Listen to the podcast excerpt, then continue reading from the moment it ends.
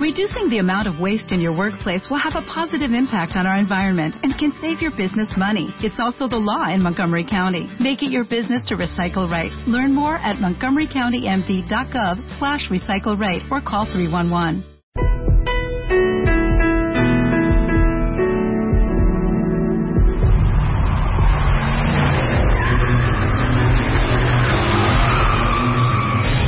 diez cuentavientes, doscientos veintiocho mil rivales, mejor que nunca, diez coches,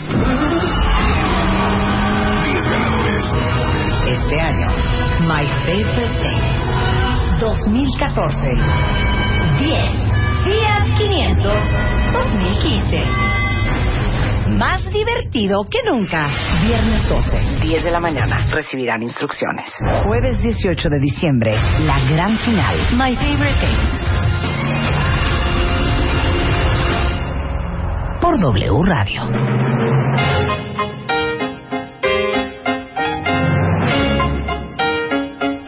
Cuentavientes, buenos días. diez con seis de la mañana. Hoy estamos solitas. Marta y yo. Ah, ¿verdad que la gente dijo? Qué tonta. La gente seguro, güey, otra vez no va a estar Marta. Pero, pero otra vez, otra vez, hoy. Queridos cuentavientes, diez seis de la mañana, hoy estamos solitas, Marta y yo, ¿no? Porque seguro... Como siempre estamos, Chihuahua. Sí, pero luego cuando digo siempre estamos solitas es que tú no vienes. Claro. ¿No? Cuentavientes. A que se la creyeron. Cuentavientes. Cuentavientes. Mañana les decimos de a cómo nos va a tocar en My Favorite Things. De a cómo Mañana no. vamos a soltar la dinámica del juego. Del juego. Y de cómo yo les voy a regalar a ustedes diez Fiat quinientos dos mil quince. Más divertido Entonces, que nunca.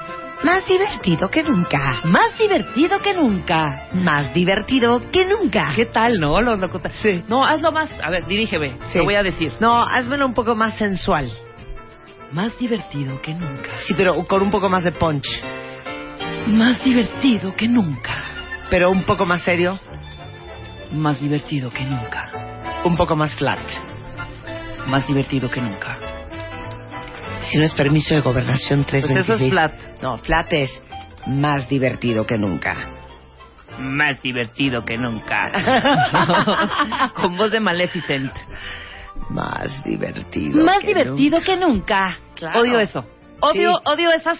Claro. Odio esos slogans, ¿sabes? Sí, claro. Vive sano, vive feliz. Claro. Ah, no, ¿por qué hacen esos tonos? ¿Por qué no puedo decir vive sano, vive feliz? Claro. ¿No?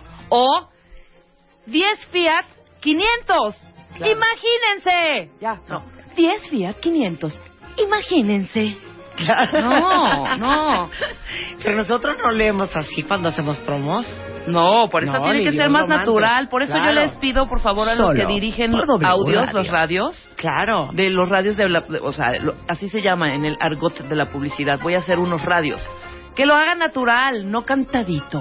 Claro, y no de... Estoy súper emocionada. Tecnología. Bueno, cabling. El punto es que mañana, a, mañana que es viernes doce de diciembre, vamos a dejarles saber a ustedes exactamente qué es lo que tienen que hacer para, a lo mejor, en una de esas, tener la suerte de estar en el estudio el próximo dieciocho de diciembre, que jueves, es la gran final. Jueves. Digo jueves, ¿verdad? Sí. Jueves dieciocho de diciembre, que es la gran final de My Favorite Things aquí en el estudio. Pero de todos modos ya saben que juegan los diez cuentavientes que van a estar en el estudio, pero juegan todos los demás que están oyendo el programa. Habrá que ver cuántos cuentavientes ya hay ahorita. Entonces, muy abusados, claro. Porque hace una semana habían doscientos veintiocho mil. A ver, claro. seguro ya hay doscientos, cien, a ver, pregúntale a Julio Luis. Déjenme decirles que si no están registrados, necesitan registrarse a través de marta de baile punto com o doble u radio punto com punto m x.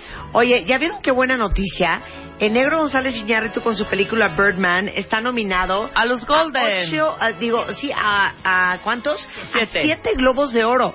Mejor director por el Negro González Iñárritu, que a mí me da mucho orgullo porque fue nuestra portada de noviembre de, de M O A. Uh-huh. Y fue una foto que es única porque sí, única. la tomó el Chivo Lubezki, eh, ganador del Oscar como mejor director de fotografía por la película Gravity, dirigida y por Cuarón. Tomó esa foto el Chivo Lubezki al Negro González Iñárritu en Calgary para nosotros y Birdman, eh, que hicimos un private screening para cuentavientes aquí en las oficinas de Fox. Está nominado siete veces para los Globos de Oro, que van a entregarse el próximo once de enero. O sea, ya, ya, ya. Mejor director, mejor actor, mejor actor de comedia, mejor actor y actriz de reparto, mejor guión, mejor comedia, mejor música original. Eh, ¿Los Golden son el once de enero? once de enero. Te cae, claro, porque a finales de febrero son los Oscars. Exactamente. Mira, esta parte del soundtrack. Bueno, del Oscar. Es como la única canción de toda la película, ¿no? Sí, claro, más bien. Sí. Dividida así en cachitos, ¿no? Eh, exactamente. Oigan, y hablando de la revista M O A, les tengo una súper gran alegría, ¿eh? Este diciembre, en Revista M O A... ¿Cuándo te vas a morir? Te decimos este dos mil quince cómo sumarle años a tu vida. La piñata no eres tú, no te rellenes. Numerología y cómo nos va a ir este año. No peleen, aprendan a negociar en pareja. Belleza sin azúcar, The Beauty Effect. Intolerancia a la tristeza, te estás mutilando con tal de estar en pareja. M O A, diciembre-enero. Más de ciento sesenta páginas de amor, dinero, neurociencia, hacer, fuerza, inspiración. M O A, una revista de Marta de Baile. Y déjenme decirles, porque siempre sabemos que hay muchos fans de la revista M O A que andan tristeando por ahí porque no tienen todavía la colección completa. Ahora que está por terminarse el dos mil catorce, que fue nuestro año de lanzamiento, ajá, queremos que las tengan todas. Entonces les voy a decir qué hicimos. Sacamos un excedente de impresión de los números anteriores, sobre todo de los primeros números, que son los que más se agotaron. Luego entonces hay varias opciones para que completen su colección de revistas M O A, ahorita que son diez. Espérate. ¿Vamos el número diez? No, hombre. Claro. Abril, mayo, junio, julio, agosto, septiembre, octubre, noviembre, diciembre. Diciembre, vamos nueve. Vamos el número nueve. Ok, uno. En voceadores. A partir de ya, si ustedes van con su voceador de confianza, va a tener algunos números anteriores. Por ejemplo, la de Eugenio, la de ciento veintiocho cosas, Luis Gerardo, Gloria, Calle trece y hasta El Negro. Y si ustedes compran la edición de diciembre, se pueden llevar la otra completamente gratis. O sea, literal, eh, se las mandamos a los voceadores y el voceador, si ustedes compran diciembre, les debe de regalar eh, la, cualquier edición de las que mencioné anteriores, ¿ok? Opción B. Si ustedes tienen el dije M O A, que es este dije que hicimos en conjunto con Daniel Espinosa y que se está vendiendo en las joyerías de Daniel Espinosa en todo el país y en línea en daniel espinosa punto com, obviamente, si lo compraron y les falta alguna M O A, solo nos tienen que llamar al noventa y uno veintiséis veintidós veintidós y decirnos el número de edición que les falta. Nos mandan una foto con su dije M O A y se las mandamos hasta su casa. Así de fácil. Entonces ya no hay pretexto. Ahora sí que pare de sufrir. Pare de sufrir. Gatito, la M O A que me faltaba. Eh, y van a tener la colección completa antes de que termine el dos mil catorce. Padrísimo. Y son muy felices, ¿eh? Pues cómo no. Ha habido muchos que han completado ya su colección, sí, gracias a esto de el, la M O A que me faltaba. Oigan, este... ¿y qué más les tengo que preguntar? Creo ¿Qué? que ya estamos, ¿no? Ah, ¿a dónde se van de la vacación? A ver, Abel de la Peña, ¿dónde te vas de la vacación? ¿Dónde te vas de la vacación? Bueno, yo te voy a decir, son dos cosas. Uno, ajá, primero a los niños, ajá, ¿no? Que se juntaron todos, sí, en el consultorio y llegaron y dijeron, papá, nos vamos. Ajá. ¿A dónde? A Puerto Vallarta. Así okay, que ahorita... Claro, es que los niños son de playa, los claro, niños son muy felices son, en el mar. Sí, sí. Y entonces, y la opción B es que seguramente yo, una vez que ellos regresan, porque los mando para Navidad y claro, tal, claro, claro, y regresando, pues a un crucero. Ah, eso, ¿no? Muy bien. Eso es buenísimo porque es es de las mejores vacaciones. Comes todo el día, te, te traen de isla en isla, muy bien, no tienes que cargar maletas. Muy cómodo, estoy de acuerdo. Es muy cómodo. Becas, ¿dónde te vas a la vacación? No, no, Acapulco, vive el puerto, cómo no. Oye, yo acabo de estar la semana pasada está en el puerto de Acapulco. Increíble. Está increíble, el clima es maravilloso. Ay, la gente está Acapulco, ávida de recibir a todos los turistas, claro, que no han estado yendo. Yo me voy a Acapulco, sí, es mi vacación. ¿Acapulco? ¿Qué fecha, sí, te vas? Me voy por ahí del veintisiete más o menos. Ok, ¿veintisiete al? Pues como tres. Pues como trece, sí, catorce. Luz, ¿a dónde te vas quince. A la vacación? Ay, aquí nos quedamos, dice Lucecía. Luisa, ¿dónde te vas a la vacación? Yo me quedo con Luz aquí. Se queda con Luz aquí. Mira. Muy bien, pues qué bonito. Van a, Oigan, van a cuidar el negocio. Van a cuidar el, el changarro. changarro. Oigan, déjenme decirles que para todos ustedes que aman la nieve ¡woo! Y amarían irse a esquiar este invierno, yo me voy a esquiar. Eso. Déjenme decirles que hay un sitio que tienen que visitar que se llama United Ski Club punto com y básicamente eh, es un sitio en donde, digamos que la Oficina de Turismo de Colorado ha creado para ustedes, para que encuentren a muchos de los mejores resorts que hay para esquiar en Estados Unidos y hasta promociones y paquetes buenísimos para esta vacación de diciembre. Me lo estaban preguntando en Twitter el otro día de Marta, ¿cómo se llama la página para ir a esquiar? Bueno, Colorado, como ustedes saben, es el destino número uno en Estados Unidos para esquiar. Y hay lugares para todo tipo de esquiadores. Yo estoy un poco afligida porque me acaban de decir que a donde yo voy, la montaña es bien difícil.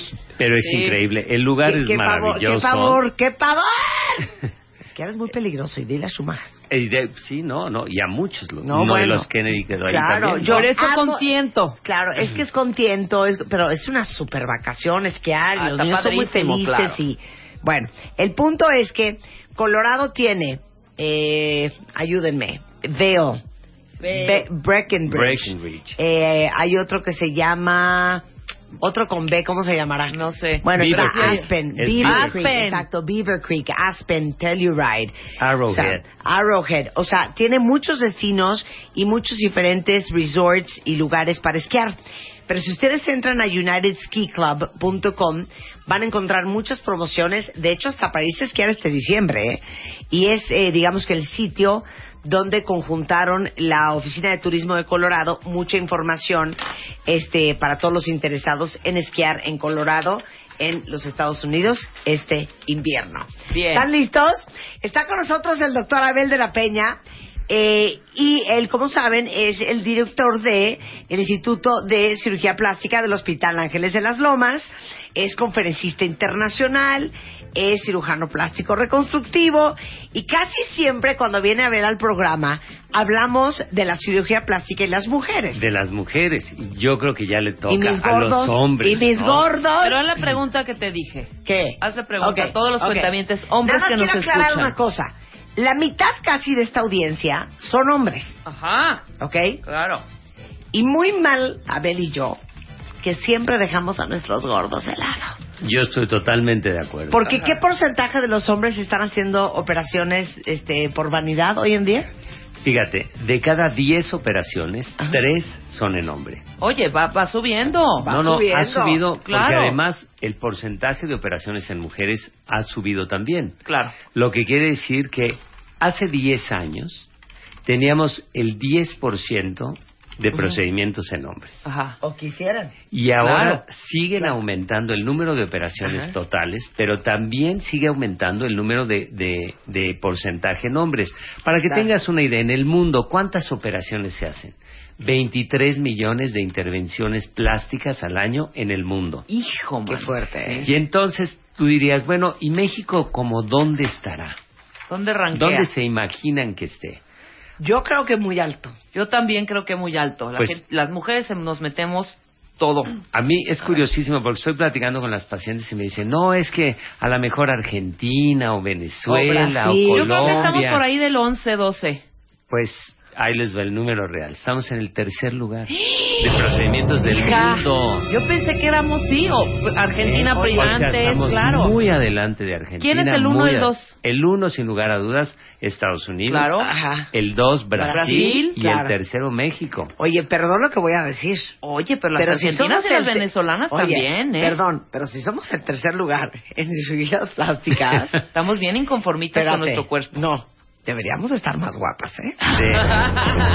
No, no, de... Los déjame decirte, no, no tanto eso, sino qué tenemos que hacer para lograr la armonía en uh-huh, cada una de las de las pacientes que nosotros tenemos. Ajá. ¿Por qué? Porque a lo mejor si las brasileñas se hacen muchos procedimientos, pero ya tienen en forma genética un cuerpo bastante ya bien bueno, hecho, ¿no? Sí, claro. Ya nacen así. En cambio, en la genética nuestra, con la mezcla entre la, la la porción indígena y la española, claro, claro. Pues yo muchas veces les digo, mire, el tórax de nuestra raza es sí. ancho y corto. Imagínate. Exacto. Y entonces, o sea, no tenemos buena genética, ¿eh? Oye, y luego me dicen, oye, Abel, es que fíjate que yo desde chiquita no tengo cintura. Y le digo, mira, esta es cuestión nada más de la caja de huesos. Claro. Tú tocas tu cresta ilíaca, que es el hueso de la cintura, sí. y lo vas siguiendo y el hueso va subiendo.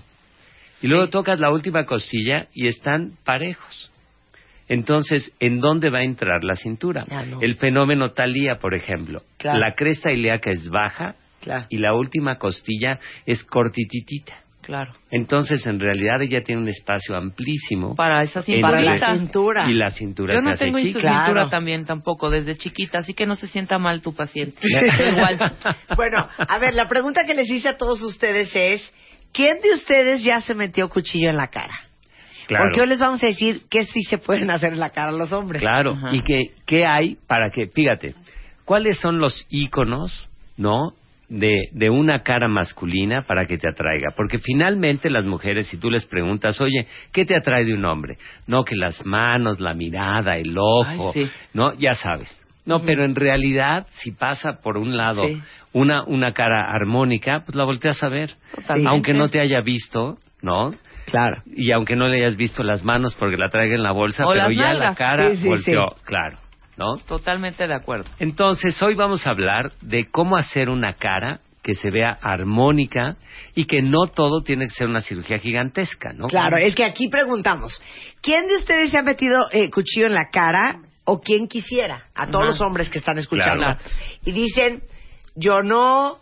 Eh, Juan Carlos dice, hombre que se precie de serlo, no se anda con esas cosas. ¿Qué tal? Eh, Julián dice, no solo la cara, todo el cuerpo. Dice alguien más, ni de broma, dice Noel. Jesús dice, yo ni quiero. Este Jaime dice, no, así soy hermoso. Alguien más dice, yo quiero bichectomía. Exacto. ¿Qué es bichectomía? Se quiere quitar la grasa entre de los cachetes. El pómulo y la, la ah, mandíbula, okay. ¿no? Ah, claro. Sinceramente yo no. Lo más cerca que he estado del cuchillo en la cara es un día que estaba partiendo cebolla. Ok. Entonces vamos a decir que sí se pueden hacer en la cara, ¿ok? Claro. Uno. Hay que empezar por lo que más frecuentemente se hace. Okay. La operación número uno en los hombres. Ajá, nariz. Los párpados. Ah, ¿no? sí. Ah, los, los párpados. Los párpados, claro. Porque va a aumentar. Hoy el, el mundo de, la, de los empresarios es un mundo muy competido. Uh-huh. ¿No? Y conforme aumenta la edad, tú te tienes que seguir manteniendo activo, fuerte y que no te veas cansado. Claro. Entonces, la operación de los párpados lo que hace es que te veas menos cansado. Sí. No es cuestión de edad, no es cuestión de otra cosa más que que te veas menos cansado. Entonces, la operación de los párpados es la número uno. Pero la número dos, porque esta aplica a todas las edades, es la papada. Uh-huh. ¿No? Entonces, en la papada, ¿qué hacemos? Bueno, uno, quitarles la grasa. Les voy mandando fotos, de... ¿eh? Ajá, de la... before and after. De... Okay. Claro. Entonces, ¿qué pasa con la papada? Cuando la papada se empieza a mostrar, y se puede mostrar a los veinte, ¿no? Sí. No necesita ser a los cincuenta. Uh-huh. Entonces, se pierde el borde de la mandíbula y el cachete termina en la clavícula. Sí, exacto. Es una colgadez. Se hace redonda la cara sí. y entonces ya no hay mandíbula, ¿no? Ok. ¿Cómo se hace la operación de papada? ¿Es ambulatorio? ¿Dónde es la herida? ¿Y cuánto te curas? Primero, las heridas que hacemos para la operación de la papada son normalmente el tamaño de la cánula, dos milímetros. Chiquito. ¿No? Entonces son dos milímetros, hacemos una atrás de los lóbulos auriculares y una en el centro de la, del mentón abajo.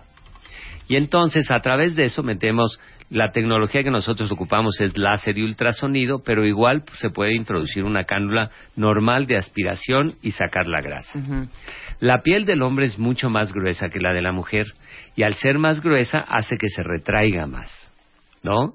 Entonces, de la de la gente que nosotros vemos en, en el cine, por ejemplo, uh-huh. ¿por qué son tan agradables la, las caras y por tanto tiempo de gente uh-huh. como Michael Douglas, por ejemplo? Uh-huh. Porque el mentón es muy marcado. Aunque tuvieras la mandíbula bien marcada, si no tienes mentón en el hombre, el hombre pierde personalidad. Claro.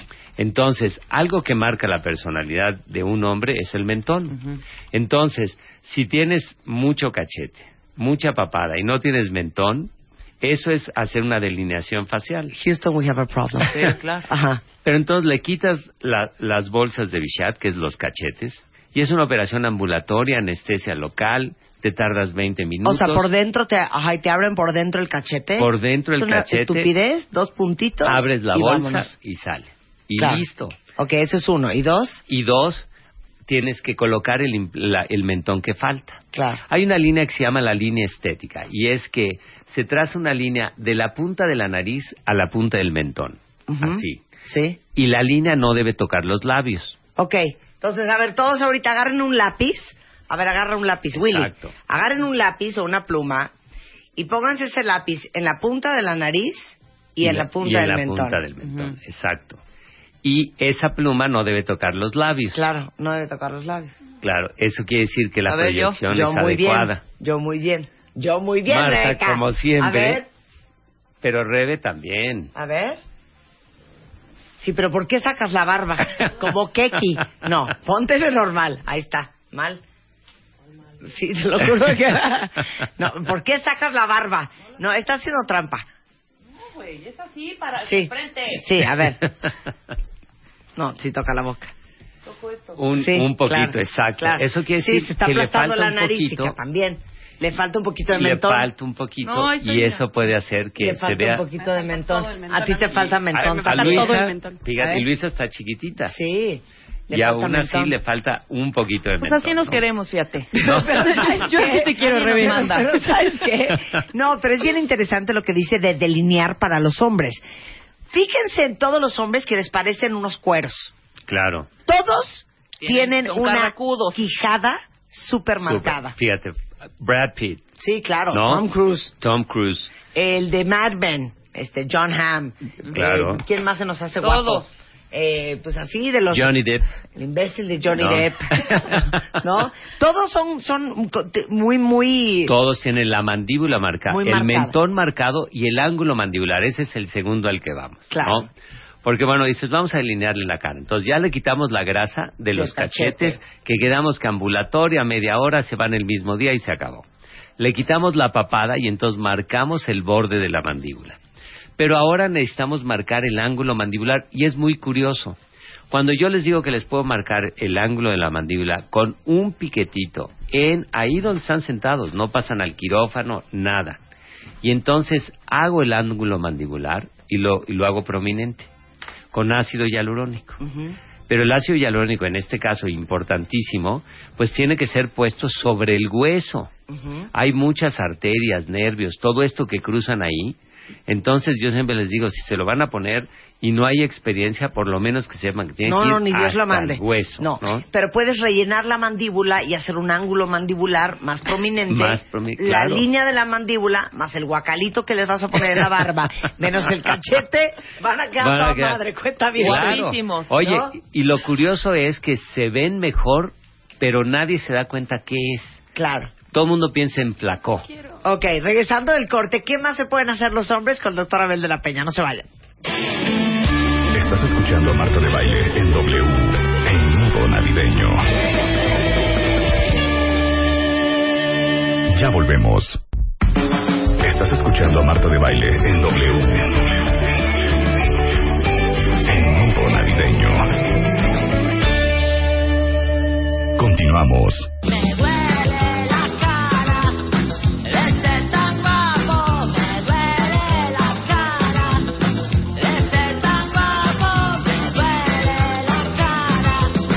diez treinta y cinco de la mañana y estamos hablando que, aunque no lo crean, de cada diez cirugías plásticas, tres son para hombres, se las hacen hombres. Y si alguien sabe el tema, es el doctor Abel de la Peña, que es cirujano plástico reconstructivo eh, del Hospital eh, eh, Ángeles de las Lomas. Sí, o sea, ya me hice bola. Ángeles de las Lomas.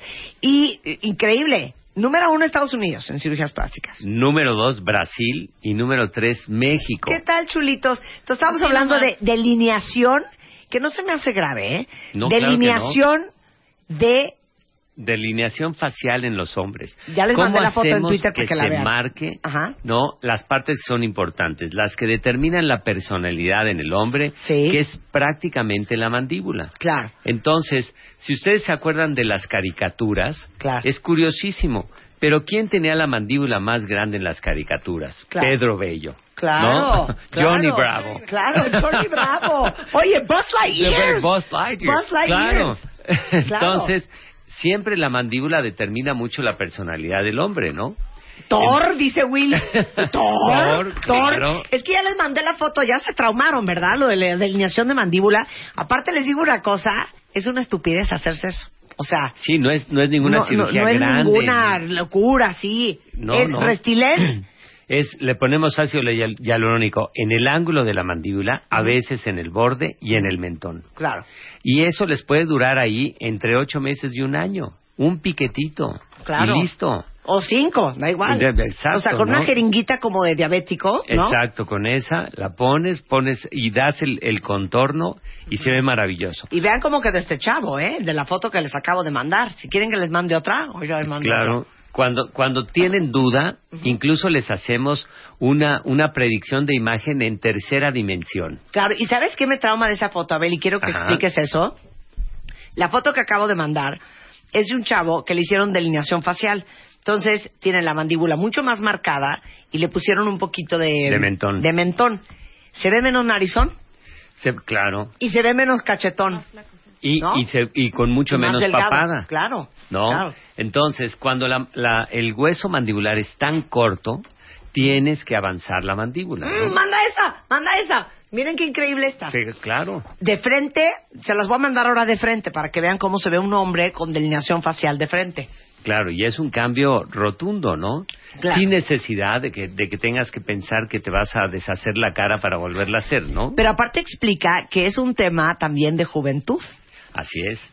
¿Por qué? Porque evidentemente cuando pierdes la línea mandibular, uh-huh, inmediatamente te ves más grande, ¿no? Claro, se te junta el cachete con el cuello.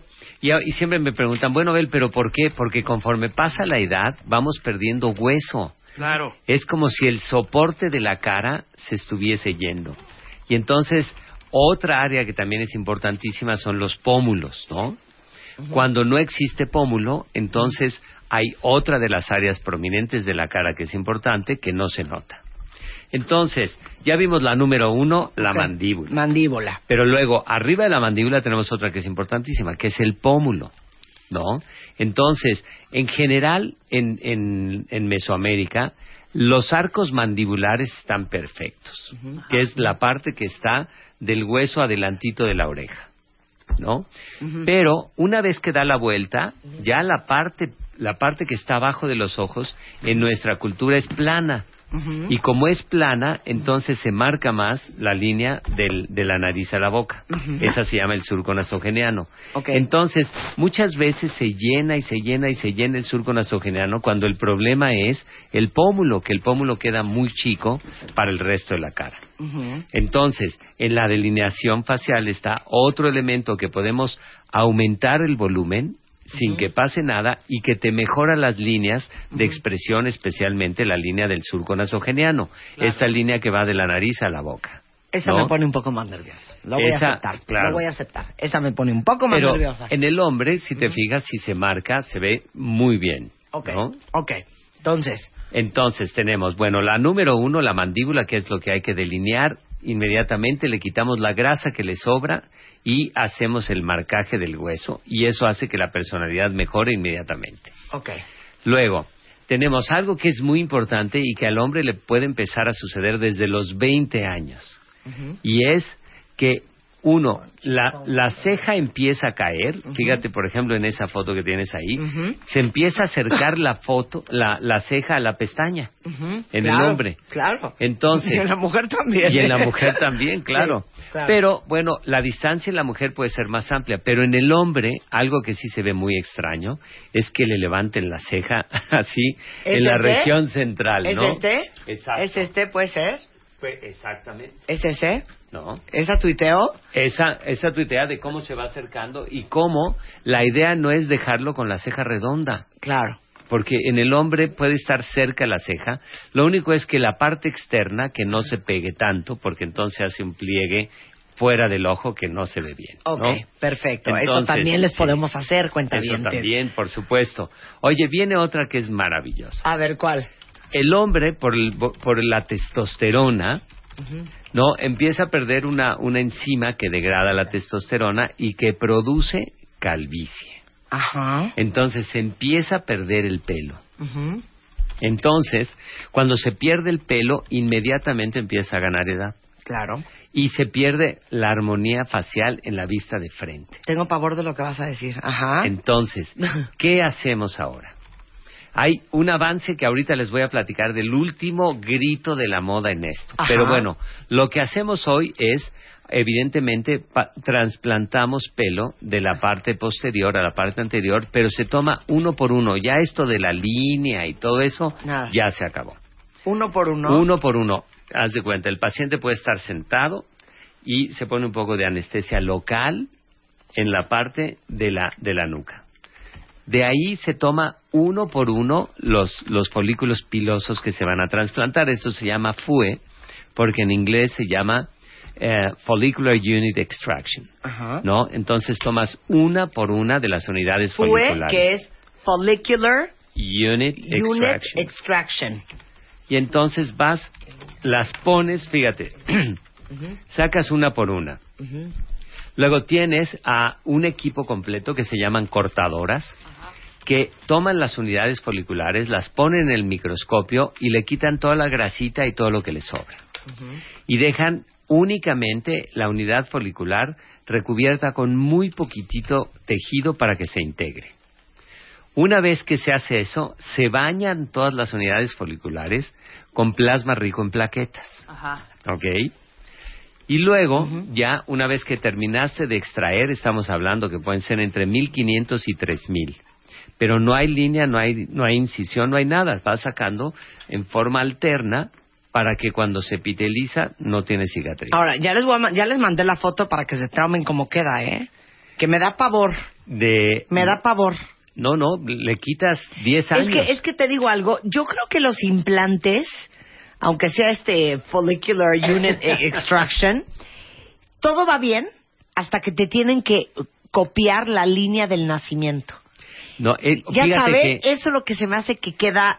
Te, te, ¿qué pésimo. Te, te voy a confesar. Ajá, tiene... ajá, cuando te quieran hacer ya. tu, línea de, sí, pelo, tu línea de pelo, el nacimiento... Ya ahí se ve como Ken. Ya ahí se ve como Ken, como Barbie. No, como, esa es la parte más difícil. La y yo te cañona. diría, de todo lo que nosotros hacemos de transferencia de pelo, ajá. quien lo hace en realidad es todo mi equipo. Lo único que yo hago es la línea es de la implantación línea de pelo. Del claro, pelo. Claro, claro.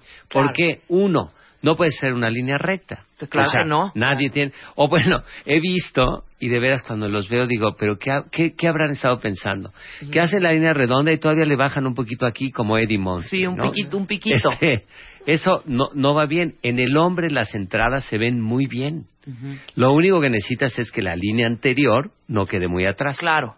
Entonces bajas la línea... y la vuelves a subir para que quede una entrada. Una entrada pronunciada en un hombre se ve perfecto, mientras la línea frontal no la dejes tan amplia. Exacto. ¿Por qué? Porque esa línea determina la armonía facial. Cuando tú ves a alguien de frente, tú calculas inmediatamente, el ojo lo ve del nacimiento del pelo a la raíz nasal, sí. de la raíz nasal al labio y del labio al mentón. Claro. Esas son, y el ojo te determina. Cuando lo ves raro es porque o esto está muy grande, o esto está muy grande, o esto está muy grande, o muy chico, cualquiera de las tres. O sea, ¿sabes qué pasa, Abel? ¿Te puedo decir algo con toda confianza? Sí. Amo a los hombres pelones. Ah, gente, oye, eso es muy cierto. O sea, el hombre pelón es precioso. No, y sexy, ¿no? Spiderman no es precioso y es pelón. ¿Sabes qué? Oscar de la Renta, elegantísimo pelón. Pelón. Y mi papá, pelón, pelón, elegantísimo. Claro. O sea, el hombre pelón, yo no sé por qué les trauma tanto. Y bueno, porque evidentemente sí empieza a ganar en el Inter, porque cuando tú dices pelones, cuando ya no tienes, no, ya no se dejan. No, no, hay de pelones no, a pelones. No, no, no, yo también, no digo ¿eh? Kojak. O sea, yo digo, pues Oscar de la Renta, pues. Jason Statham. Jason, Jason Statham. No, pero él está rapado, ¿no? Pero, pero pelón, tiene pelón, pero no es que ya. No, es lo que te digo. Dejarte no. la, la pelona y mm. aquí pelito, nada que ver. No. ¿Así está Juan? No, hijo, no. Juan tiene, o sea, está como... Cortito. Ajá, cortitititito. O sea, no está pelón, pelón, pelón. O sea, no tiene un hueco. O sea, lo que pasa es que cuando tienes pelo largo, digamos, es decir, si tú te, te cortas el pelo al dos o al tres. A ver, a ver, vamos a hacer una cosa. Espérate, espérate, espérate. Momento. Suelta, mándales el tweet del video del reto del puré de papá que ahí sale Spider-Man. Me van a decir si Spider-Man no es pelón y si Spider-Man no está guapo. Si es pelón, es pero pelón, hija. Tie- se quita de aquí pelo. ¡Que no! Sí, o tiene, ya tiene pelo. Tres pelos aquí arriba. O algo, pero... ¡Que no! Bueno, entonces enséñame una foto. A ver, yo dije pelón. Una uh-huh. cosa es pelón y una cosa es rapado. Un rapado a mí O sea, me rapado encanta. Es Jason Statham. Exacto. Rapado es Kojak. Ajá. Rapado es... Pero Jason, rapado. Jason Bruce nada más se lo corta rapado. Al uno. Lo cortas, exactamente, al uno, al... lo dejas cortito. Y, o, o, claro, o, o como bola de boliche. Pero a ver, te, les voy a hacer... Les voy a hacer un paro a, a todos los hombres pelones. Eso. Ajá. Cuentavientes, mujeres, manifiéstense, por favor. Oye, ¿qué? hay una hay una película de Jason Statham que, que inicia, ¿cuál? Se llama El Redentor. Ajá. Inicia claro. él con pelo largo. Es, bueno, uh-huh. terrible. Así. ¿No? Bueno, la pregunta para ustedes es, manifiéstense, mujeres. Luisa, Elo, Luz, vengan para acá. ¿A quién de ustedes cero les importa, pero cero, mata un hombre pelón? Sí, me vale, me vale, me vale. ¿Okay? Me vale. Luz, te vale. Sí, Elo. Elo. A mí me gustan con poquitito pelo. ¿Cómo? O sea, no es pelones eso? Rapados, al cero. No. Pero es que hay como niveles de, de sí, rapados. De, de, de pelones. Exacto, pelones. Pelones. Pelones. Pelores. Spider-Man está muy guapo, ¿verdad? Por ejemplo. ¿Es pelón o no es pelón? Sí, es pelón. ¿Es pelón? Está muy guapo. Ok, Rebeca. Sí, pero no esta bola de boliche a la que me refiero. O sea, la bola de boliche, ya sabes, brillosa acá. No, y este el es pelo imposible. A los... Siempre tienes unos pelitos. Y el un, pelo a los lados. Durazno, bueno, ese, eso para mí es pelón. Que no tenga ni unos pelitos, ya sabes. Pelón. Pelón. Eso es rapado. Oye, sí, pero, pero déjame... Pelón, ¿no? Pregúntale a las mujeres. ¿Tú te acuerdas de la película de, de este... ¿Cuál? Ay, de, ¿cómo La Bella y la Bestia. No, no, no, de, de, de, de la infidelidad. Lo que el viento se llevó, eh, a ver. ¿Te eh, acuerdas? ¿Cuál, cuál, cuál? Se, se llama... Richard Gere, Richard Gere y, y Diane Lane. Exacto. Cuando ajá. Diane Lane se encuentra a este cuate. El que, al italiano, sí, al francés, perdón. Al, al francés, que tiene una mata de pelo. Sí, impresionante. No, y yo te diría... ¿Qué es lo que más le llama la atención a Diane Lane ajá. de este cuate? La mata de pelo. Claro, el pelo, exacto. Ay, ¿tú pues, lo ves? Está cañón, lo que son los gustos. Yo un hombre de pelo largo, me vomito. No, me no gusta. Puedo. No. ¿Te gusta un hombre de pelo no largo? No me gusta. ¿Rebeca no. un hombre de pelo no, a mí largo? Sí. No, a mí sí. No. A mí sí. Ni Johnny Depp. Mira, ¿tú? Sí, a mí sí. No, para nada. A mí no me gustan los hombres de pelo largo. Ni Johnny Depp me gusta. Ni con ni no. Oye, pero este no, no tiene ni pelo largo. No, sí tenía pelo larguillo, tenía su así pelilo, como un, larguillo, sí, su pelito. Pero no, no es que trajera cola de caballo. No, no, la no. matota. Ay. Pero bueno, la, la pregunta aquí sería, yo creo que deberíamos de preguntarle ahora a los hombres. Sí, exacto. ¿Para quién representa un issue? El, el, el, las mujeres, el perder el pelo. Exacto. Oye, ¿a quién les gustan las mujeres sin pelo? ¿Qué? Mira, pelón sí, pero el peinado de quesillo Oaxaca no. Sí, exacto. Pero nadie dijo de queso Oaxaca.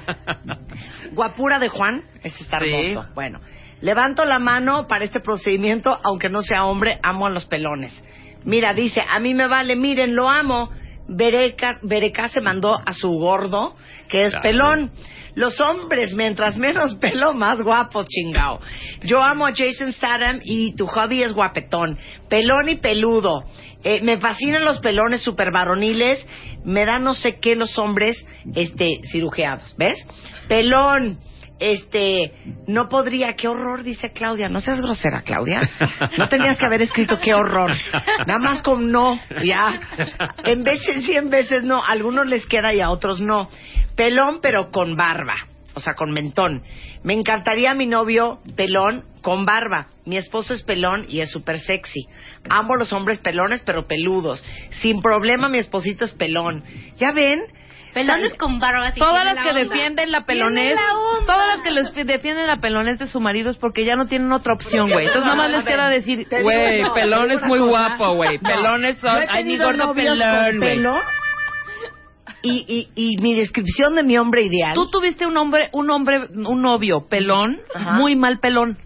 ¿Cuál? O sea, eh, sí, muy oiga, mal pelón. Al principio muy mal pelón. Luego no, ya le dijiste, oye, ¿por qué no sé qué aquí hacemos esta onda? Y ya se lo cambió. Exacto, o sea, muy mal pelón. Ese fue decir el nombre. Lo, lo tuvo, lo tuvo que poner en orden. Amigo. Lo tuvo no, que Gilberto. Poner en orden. Ah, ¿verdad? ¿Qué? No, lo tuviste que poner en orden, en sí, sintonía, claro, ¿no? Pero te digo, a ver, es que están hechos bolas. Es que no es calvo. Pelón es... ¡Claro! No, ahí no está, es calvo. Ya lo acabas de es decir. Es pelón. O sea, no es Lex Luthor. Claro. Te van a mandar Lex Luthor. Y no es calvo. Ana Ruta. ¿Quién es este güey? Lex, el, el actor Lex que hace... Luthor. Lex Luthor. Ay, su marido. En la serie de, de Superman. Claro. Si no Lex Luthor, no. Exacto. No es calvo. Es pelón, que es diferente. Exacto, pero... ¿no? Lo, lo que ese novio de Marta, ese novio de Marta era calvo. Claro. No, ah, claro, es la calvicie, porque cuando están a la mitad, entre que sí tienen pelo, pero en un área no, que ese es el, el inicio. Claro. Pues mm. sí es complicado, porque puedes pasar de tener pelo a tener que rasurarte al dos o al uno. Uh-huh. Y entonces ese paso es complicado. Es que yo creo que, ¿eh? Pero yo creo que, es yo creo que, que, que si te quieres, claro, yo, yo también, creo que yo si te estás quedando calvo, lo mejor es darle onda a esa a esa calvicie, o sea, quitarte el pelo de acá ahora un poco, que está de moda, rapártelo, ¿no? un, exactamente, dejarte la barba. Sí. Es que no puede ser lo necia que eres. Calvo es el que no tiene pelo arriba. Exacto. Eso no punto. Es calvo. Claro que sí, no eso es pelón. No es calvo. ¿Qué es? Calvo es Lex Luthor. Calvo es Lex Luthor, no tiene, o sea, no tiene nada. ¿Qué es Juan, mi marido? Pelón, tiene pelón, pelón a los lados. Es pelón, pero es pelón, no es calvo. Ah, okay. Pero o sea, mira, calvo es calvo es no tengo ni tuitea pelo. La de la del implante de pelo. Ya, ya la tuiteé. Exacto. Ese, por ejemplo, ¿estás de acuerdo que es calvo? Claro. No tiene Híjole, pelo por arriba. Por eso no, no, nunca agarran a los serial killers, ¿eh? Porque era calvo, no, es pelón. ¿Cómo? Ca que era calvo y que era pelón. No, está cañón, ¿eh? Calvo es que no tenga una parte de pelo arriba, punto. Exacto. Okay. Que pues, le puede faltar la coronilla. A ver, ahí el exacto, la coronilla. Video. Ahí está Juan. ¿Juan qué es? Pelón. Es calvo. A ver, déjame ver. Déjame ¿Ves? Ver. Dice que es calvo. A ver, déjame ver. Oye. A ver, pónganse de acuerdo. Pónganse de acuerdo. Para la gente es el segundo diez en el video que... ¿Qué es? Es el segundo diez del video. A ver. Ahí está Juan. ¿Qué es? Juan es Juan calvo, es calvo. O es pelón. Sí. Juan es calvo. Estoy de acuerdo con Abel. ¿Qué es calvo? Que no ah, tiene pelo al diccionario, Luisa. Falta de pelo en una área. Exactamente. Ah, entonces sí es calvo. calvo. ¿Y, ¿Y pelón? Y pelón es él, por ejemplo, ahora está pelón porque se lo corta muy cortito. Pelón es que se corten el pelo cortititititito. Eso es está pelón. Digo, eso no es estar pelón. ¿Sí? ¿Qué? No, calvo es que Marta dice no pelón es no, joya. Ay, calvo no. es perder joya, joya, cabello. ¿No? Pelón es que joya. No una parte claro, pelo, por favor, pelo, pelo, pelo, pelo, pelo. Todo, ¿no? No, no, es calvo. no, no, no. Sí. sí, claro. Pelón es Kojak. Es, pelón es Kojak. Claro. Calvo es Juan. Exacto. Calvo es Juan. Totalmente. Sí. Y entonces, ¿y rapado cuál es? No, el rapado que es el que sí tiene pelo o el que se está quedando calvo y se rapa. Y se, se le queda poquito pelito así. O nada. No, eso nada, ya es pelón. Sí. Ese ya es no, eh, por rasurado. Ese ya no, rasurado. Es, es cuando se rasura, no se, ¿saben no que se rapa? Odio. Yo no quiero hacer este programa. Bruce Willis. ¿Qué no es lo mismo? Rasu este... Bruce Willis es pelón. Y no, con ya no tiene pelo. Cuéntame, no ayúdenos, claro. ¿no? Que rasurarse. Nos salió de las manos. ¡Bruce Willis es rapado! Bruce Willis ya no tiene... ¿Era calvo? Porque era calvo. Empezó siendo Empezó calvo. Claro. Es que hay graduación. Pinche vieja, me tienes harta. Empezó no, siendo calvo. Está rapado. Pero empezó calvo. Era pelón. No. no está rapado. Era, era calvo. calvo. Sí. Era calvo. Marta, era hay grados. Al raparte hay grados. Te sí. puedes rapar al cero, que es sin nada Exacto, de nada. como Kojak. Y te, te puedes rasurar. Kojak. ¿Eh? Al uno es con un poquito de pelo. Al dos, al así tres, hay diferentes. Al dos, al tres. No. Ajá, exactamente. Oye... Tomás Weimar, nuestro entrenador del Extreme Makeover, dice aquí, lo escribiste tan mal, Tomás, tan mal. Por favor, oigan esto, lo que acaba de escribir Tomás Weimar en Twitter. Léelo, Luisa, léelo, Luisa, léelo. léelo. Dice, Abel me quitó las bolsas. No, pero si... ¡Ah, no! Claro, es, claro, sí, claro, venga. Claro, claro. Me... Qué malo escribiste. Abel me quitó okay. las bolsas de abajo de los ojos. Fueron veinte minutos. Ay, es que yo leí las bolas. Mira, las bolsas. Con los dos lados. Corten, ver, corten luz. Las bolsas de abajo. Esto está fuera de control. O sea, Marta, y luego de los ojos fueron veinte minutos. Ay, ya, por estar es discutiendo la pelea. Saluda, no. Bueno, antes de irnos, ya, rápidamente, ¿dónde van a preguntarte todo lo que quieren saber los cuentavientes? Claro, miren, uno, les tenemos siempre abierto Twitter a todos, porque Abel D P, y ahí siempre posteamos información de lo que deben y no deben hacer. Uh-huh. Luego, evidentemente, nos pueden escribir a versebien punto com punto m x, uh-huh, y les voy a dar el teléfono, que es cincuenta y dos, cuarenta y seis, noventa y seis, treinta y nueve. Y pueden visitar la página Instituto de Cirugía Plástica punto m x. Bien. Un aplauso para el doctor Abel de la Peña, que no es pelón, que no es calvo y que no está rapado. Yo nada más voy a cerrar este segmento no diciendo... No te soporto, ya no te soporto. Los hombres, ajá, o a veces algunas mujeres, sí, primero se quedan calvas y luego pelonas. Así es. Así es. Bravo, bravo. Así es. Cariño. No, yo quiero decir una cosa antes de irnos. Cuentavientes adorados míos, yo sé que les preocupa horrible cuando se les empieza a caer el pelo. Yo sé que de repente llegan a niveles insospechados para recordar, recobrar esa cabellera. Pero les digo algo, no lo hagan por las mujeres, porque de veras a las mujeres ni nos importa si están pelones. Exacto, exacto. Si Oye, lo hacen, Marta, háganlo por ustedes. Depende, si tienen que sí, yo no. Cosa, ah, hagamos una cosa. Que, que para el hombre esto yo creo que puede ser importante. ¿Por qué no les preguntas a todas a quién se le hace sexy un hombre que esté no rapado? Ajá. Como Juan, ajá, digamos, al dos o al tres. ¿Cómo es, ¿Cómo es Juan? Calvo. Juan es, es calvo, calvo, calvo, pero con el pelo corto. Es o sea, la combinación calvo de calvo y pelo largo es lo que es realmente un desastre. Sí, exactamente. Es, es atroz, exacto, es abominable. Es atroz, sí. Claro. Ah. ¿Ok? Bueno, ahí les mandamos toda la información de tu doctora Abel de la Peña. Y les digo algo. ¿Se acuerdan que en enero de este año hicimos el Extreme Makeover y ganó Johanna? Sí. Que luego acabó haciendo hasta la, la, la flor más bella de, flor más de, bella de la elegido. Feria de, de, sí, de, de San Luis. San Luis, San Luis, claro, muy bien. Es. Bueno, estamos debatiendo si hacemos un Extreme Makeover solo para los hombres que escuchan este programa. ¿O mix? No lo sé aún, no lo sé aún, no lo sé aún. Lo vamos a pensar. Regresamos después del corte. Oigan, y más adelante viene Mariano Barragán. Vamos a hablar de cómo puedes calcular qué tan inteligente emocionalmente eres. Y va a estar con nosotros José Luis Quintero. Ustedes saben, tienen idea, se han puesto a escribir, lo han comentado. ¿Cuál es su propósito de vida en pareja?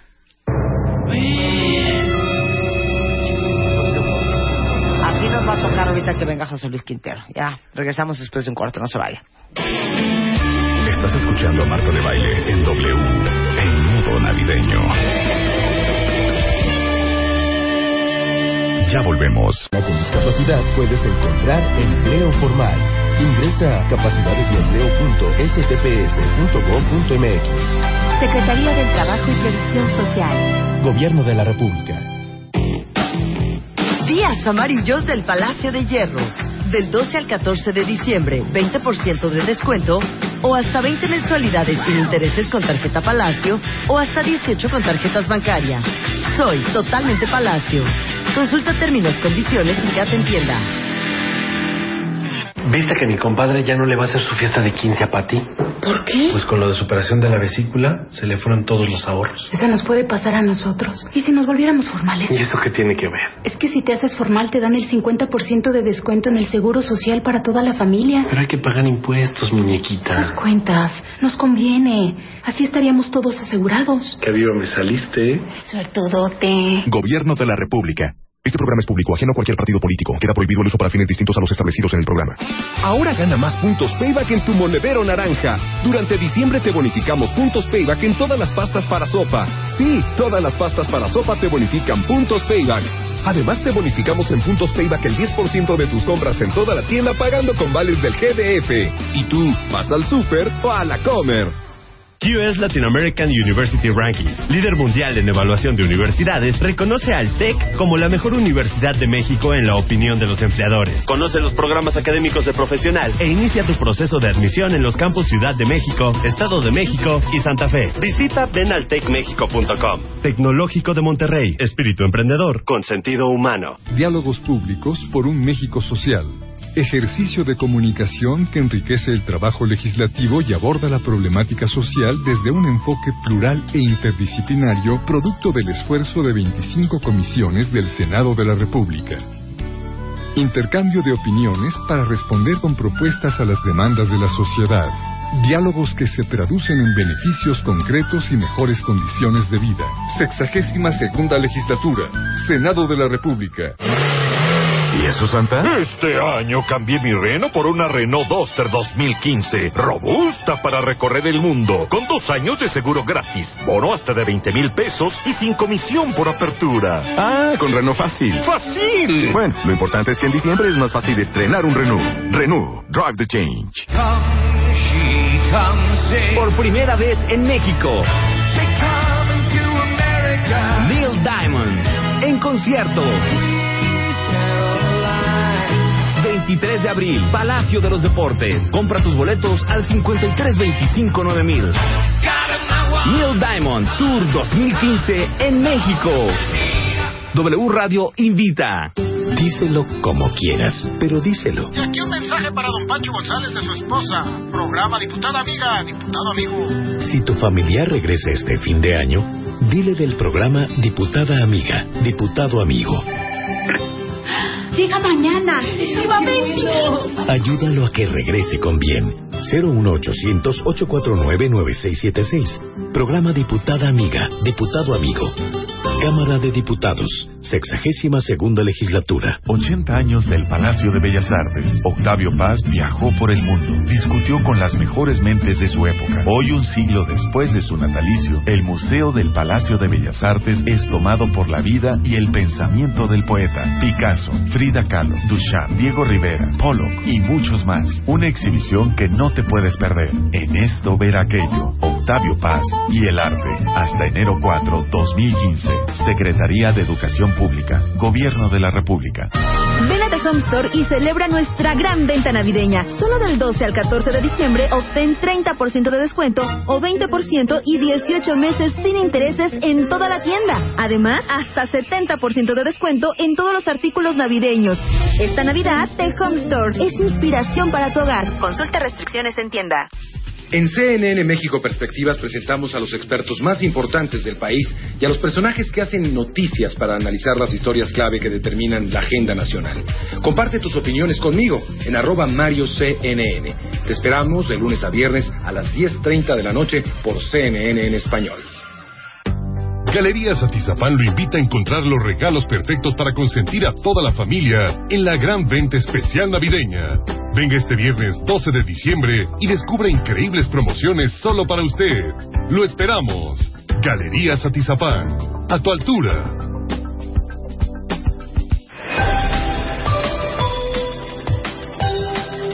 noventa y seis punto nueve FM novecientos AM. Transmitimos desde la Ciudad de México. Lalpan tres mil. W Radio.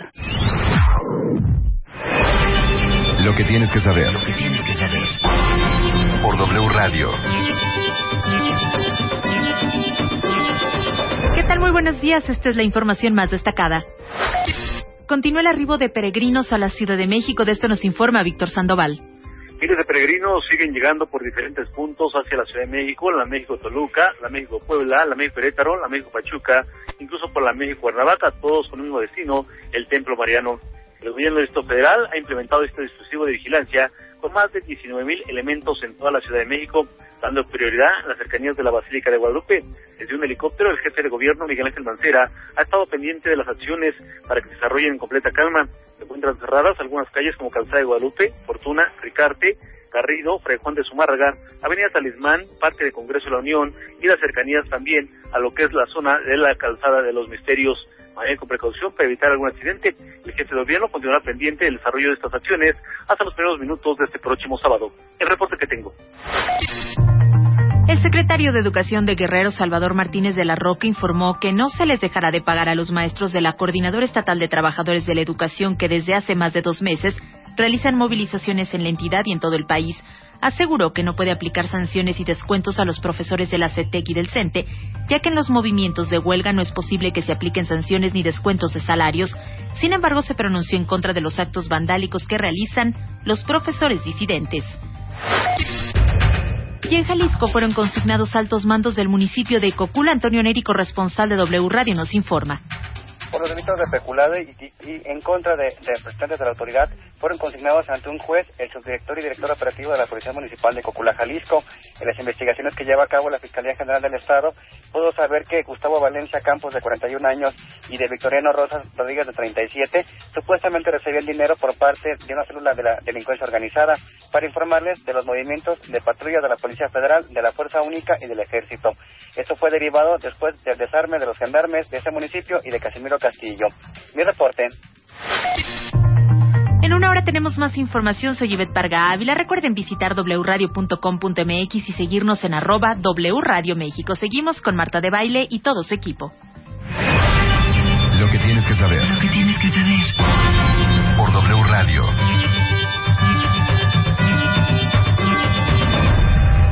Las esferas, los adornos, los moñitos, los poquitos, muñequitos, de colores, mariposas, bastoncitos, pajaritos, Santa Clauses, angelitos. Pon tu árbol, tu árbol, tu árbol, tu árbol, tu árbol. Adórnalo lo más original y creativo. Tu árbol. Y postealo en marta de baile punto com. Tu árbol. O doble u radio punto com punto m x.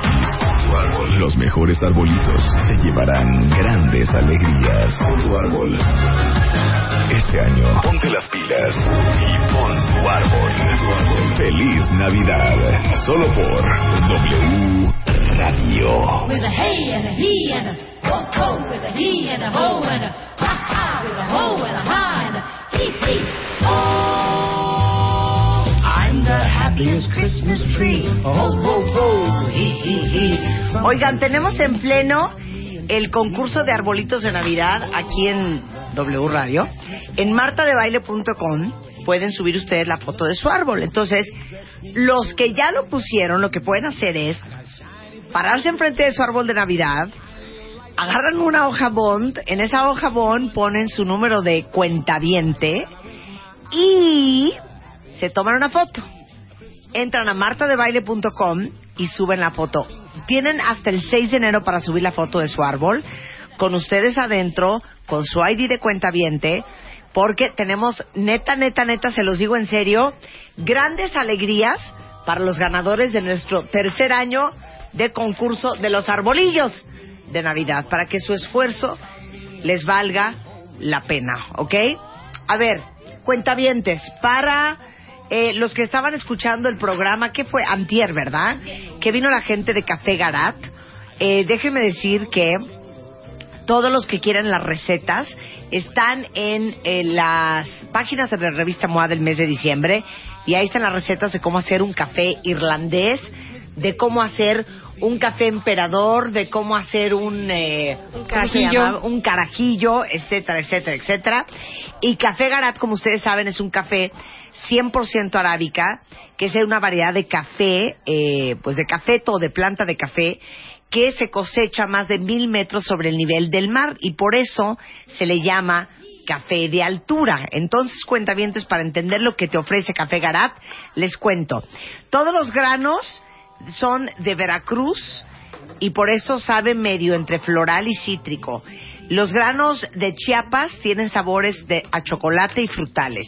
Y los granos que vienen de Oaxaca se distinguen por unas notas herbales y achocolatadas. Y además, un nivel de tueste también le da un gran sabor, pero sobre todo aroma cuando tú estás, digamos, cuando lo medio tuestas. Y finalmente, con su grado de molienda y variedad de granos, se obtiene el cuerpo del café. Del café. Yo no sé por qué estoy cantifleando de esta manera. Orgullosamente mexicano, es una verdadera exaltación a tus sentidos, y las recetas de cómo hacer grandes cafés este diciembre y en estas navidades y en sus fiestas están en revista M O A de diciembre, ¿ok? ¿Listos? Viene fuerte. De hecho, hay, hay hasta un libro que debería de ser parte de los cursos prematrimoniales, por cierto, José Luis. Se llama Tu propósito de vida en pareja. Díganme la neta, la neta, la neta. ¿Cuántos de ustedes alguna vez se sentaron a hablar con su pareja de, ok, ¿cuál es tu plan? Te cuento mi plan. ¿Y qué plan vamos a hacer juntos? José Luis, yo creo que ni el punto cero cero uno por ciento de la población. Ojalá fueran muchísimos más. ¿Y no? Y, y, y, y tristemente no es así. Y no solo es cuál es tu plan, sino sobre todo es quién eres hoy y quién te quieres convertir después. Claro. Porque el, el plan puede variar. El plan puede ser, vámonos a vivir en una ciudad, o vámonos a poner un negocio, o vas a tener dos o tres o cinco hijos o los que sean. Pero quién eres hoy, te conoces tú, conoces a tu pareja y en quién se quieren convertir cada uno, y si esas dos personas futuras son compatibles y van a estar juntos. Esa es la gran pregunta. Claro, la, los gringos dicen, ¿no? We grew apart, ¿no? Muchísimo, sí. We grew apart. Crecimos en caminos diferentes, o claro. Cada quien tenía una dirección distinta. Fuimos creciendo y nos fuimos uh-huh. separando a tal punto que ya no pudimos reencontrarnos, y es cuando decidimos divorciarnos. En algunos no. casos, en algunos casos se vuelve insoportable la convivencia, en otros se vuelven amigos nada más. Claro. En otros simplemente se separan y entonces ya no hay relación. Claro. Aquí en Tu propósito de vida en pareja te explica todos los factores que contribuyen a que una pareja crezca juntos. O no. O, o no, o que se vayan separando. Entonces, es un trabajo muy fuerte individual. Te dicen, en pareja tienes que trabajar muchísimo.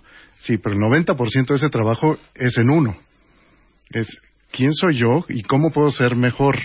No para ser mejor pareja, eso va a ser una consecuencia. Claro. Si soy hoy esta persona y puedo ser una mejor versión de mí mismo, seguramente voy a ser una mejor pareja, pero no lo debo de hacer para ser una mejor pareja. Claro. Eso, eso es bien, bien importante. Ahí es donde entra la diferencia entre proyecto de vida y propósito de vida. A ver, aguanta ahí, para ahí, para ahí, porque ni siquiera lo he presentado, José Luis. José Luis es asesor personal y consultor empresarial, tiene más de veinte años de experiencia eh, guiando organizaciones a alcanzar desarrollo integral, sustentable. Actualmente es director general y fundador de eh, Fernhorn, consultoría enfocada a brindar estrategias de negocio para empresas con filosofía, y tiene este libro que se llama Tu propósito de vida en pareja. Pero ahí les va. Vamos a hacerlo más duro. A ver, cuentavientes, mándenme por Twitter y Facebook, todos los que tengan pareja, ¿cuál es su propósito de vida con su pareja? ¿Se la hacemos a Rebeca? A ver, Rebeca. ¿Qué? ¿Cuál será mi propósito de vida con pareja? En pareja. Ay, es que voy a decir tantas cosas. Me voy a decir, no, güey, eso no. Voy a ir diciendo. No, José Luis es un ser de luz que te va, te va a aceptar tal y como eres. A ver, tu propósito de vida en pareja. Ok. Día con día trato de crecer, ¿no? Estamos creciendo. Ajá. Mi propósito... Híjole, pues sí, quiero envejecer con esa persona. O sea, tener una compañía, estar bien con esa persona todo el tiempo. O sea, un pro, mi propósito... Hijo, mano, es que es tan difícil. Como vivimos tan día, tan rápido y día a día. O sea, tu propósito no puede ser... Mi propósito puede ser ese, quizá, mantener esa relación... Con la llama de la pasión, en la medida que sea posible, José comunicándonos José y creciendo. José Espérame. José sin piedad, ¿eh? Sin piedad. O no, o estoy en a la ver. estupidez. Okay. Esa tiene que ser la consecuencia de okay. seguir un propósito. Ajá. Entonces puedes envejecer junto con tu pareja uh-huh. y sigue habiendo atracción, sigue habiendo compromiso, sigue habiendo mucha confianza. Como uh-huh. esos viejitos en los restaurantes que se toman de las manos, se ven a los ojos, sí. que son encantadores. Y hablan. Y, y les preguntas, oye, ¿y cómo le hicieron? ¿Echándole muchas ganas? Sí y no. Uh-huh. Tienen que echarle muchas ganas a su crecimiento personal, como bien dices. Uh-huh. ¿Y cuál es el crecimiento personal? Tiene que ir muchísimo más allá de habilidades y de un proyecto de vida exitoso. Tiene que ver con las virtudes que uno no trajo esta vida y que tiene que desarrollar todos los días. pero iba yo un o poco sea, bien. Paciencia, cero. No, yo iba diciendo ver, día no, a día. No, espérame, espérame. A ver, un propósito no es quiero poner un hotel con mi pareja cuando seamos viejitos. Eso no es tu propósito de vida. No, exacto, ese es un proyecto de vida. Claro, por eso. ¿Qué uh-huh. es un propósito de vida y qué uh-huh. es un proyecto de vida? Es lo que ahorita nos va a decir José Luis. Nada más, para no sesgar al cuentaviente, dicen. Tú dices, eso sí es un propósito de vida, eso no es un propósito de vida, ¿ok? Uh-huh. Compartir la vida. Ese es un proyecto de vida. Es un proyecto, no es un uh-huh. propósito. Ok. Eh, está precioso, Fabi. Dice, la verdad yo vivo al día y como venga. Uh-huh. Ok. Eh, tener un negocio y vencer nuestros miedos. Ese a, a, habla de los dos. Tener un negocio es proyecto de vida, uh-huh. vencer los miedos es propósito de vida. Ok. Uh-huh. Eh, híjole. ¿Qué otro? Dejar de alborotarme a la fiera con eso de los propósitos de vida. Ah, de que deje yo de alborotarle a la fiera con los propósitos de vida en pareja. A ver, ¿quién más? Dice aquí, qué pavor, creo que no tengo ningún propósito de vida en pareja. Fíjate qué fuerte, ¿eh? Uh-huh. Voy a seguir leyéndolos. Espera, José Luis. Mi propósito es formar una familia estable. Eso habla de un propósito de vida uh-huh. subordinado a un proyecto. Es bien importante porque muchas personas tienen como propósito de vida la creación de una familia. Uh-huh. Eso también es un aspecto de proyecto. ¿Por qué? Porque la creación de una familia te obliga a ser más paciente, generoso y leal y libre y, y perseverante claro. y, y demás. Claro. En quién te conviertes es propósito. Una familia es un excelente vehículo para convertirte en una mejor versión. Okay, okay, ya. Uh-huh. Este, mi propósito de vida es entendernos y comprendernos. Eso es parte de un propósito. Uh-huh. Cuando uno trata de entender al otro, pues tiene humildad, tiene paciencia, tiene empatía, tiene varias virtudes involucradas ahí. Entonces, desarrollo de virtudes es propósito, en quién te conviertes. Okay. Uh-huh. Llegar a ser económicamente libre junto a mi pareja. Esa es una meta de proyecto. Eso es un proyecto, no es un propósito. No es un propósito. Ok. Eh, queremos ser un ejemplo de amor, compromiso, unión, confianza como pareja. Ok. Ellos están hablando de una parte todavía más elevada del propósito. Porque la primera parte del propósito es en quién te conviertes. La segunda parte del propósito es cómo mejoras el mundo de las personas que te importan. Sean tu familia, tus empleados, tus fans, tus eh, alumnos, tus eh, quienes sean, los mexicanos, los pacientes de cáncer, quien sea. Esa es la segunda parte y más elevada del propósito. Mira, dice aquí una cuentaviente, por ahora es tristemente criar a nuestra hija y nada más. Y cuando hablamos de familia, hablamos de los dos, porque es imposible tener una familia sin que te transforme esa parte del proyecto de vida que consiste en una familia. Sí, pero lo que está diciendo es que estamos creando a nuestra hija, pero cero somos pareja, no nos estamos ah, bueno. peleando y nos odiamos ahorita. Eh, entiendo, es entonces, entonces ahí son socios de un proyecto. Claro. Porque están tratando de sacar adelante a la hija, pero no hay una conexión ni sentimental, ni espiritual, ni física, ni emocional en esa pareja. Mira, aquí dice Daniel, uh-huh. mi propósito de vida es vivir juntos, tener un negocio en el que ambos podamos crecer como persona y económicamente. Ahí está combinado. Vivir juntos y el negocio, proyecto. Crecer como personas juntos, propósito. Ok, ya. ¿Sabes qué? Aclara el asunto. José Luis, una vez por todas. ¿Cuál es la diferencia entre un proyecto de vida y un propósito de vida? Okay. Okay. Un proyecto, con peras y manzanas, ¿eh? Un proyecto de poner vida atención. Es las habilidades que tú desarrolles y a lo que le echas muchas ganas Ajá. para tener éxito, compañía y salud. Eso es tu proyecto de vida. Si tu proyecto de vida o sea, tiene ¿cuál éxito... ¿cuál es el mío? No tengo ni idea. ¿Cuál es mi proyecto de vida? A lo que le echas ganas y las habilidades que has desarrollado. Pues, pues mis empresas, mi, mis empresas, mi empresa, este, mi, mi, mi radio... Exacto. ¿No? Eso, eso, eso es un proyecto, claro. Cuando eso tú conoces a alguien... Mi dos, jardín... Exacto. Tú, tú conoces a alguien y le preguntas en dos minutos, te dice tu proyecto de vida. Tengo mi jardín, mi radio, esta es mi compañía, este, este deporte es el que hago, como bien o duermo bien, etcétera. Es éxito, compañía y salud. Okay. Ahora... el propósito es muy diferente. El propósito es quién soy yo hoy uh-huh. y cómo puedo ser mejor versión de mí mismo mientras hago lo que hago. Entonces, yo quiero difundir en radio, por ejemplo, claro. mensajes de crecimiento personal. Uh-huh. ¿Y eso qué me obliga a ser a mí?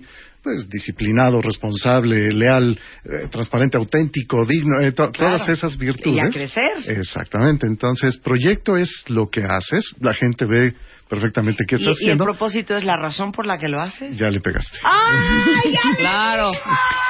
la razón por la que lo haces. Ok, tuitea. Proyecto es lo que haces, propósito es la razón por lo que lo haces. Entonces me preguntaron a mí, ¿cuál es tu propósito, Marta? Pues ya lo tienes y tú lo deslucidaste. Yo pienso que mi propósito en esta vida, en pareja. Ah, es que es en pareja, ¿verdad? Primero va el propósito a ver, individual. Propio, a ver, el propio. propio. Primero el individual. Primero uno solito, lo... ¿eh? Si no somos Ajá. siameses.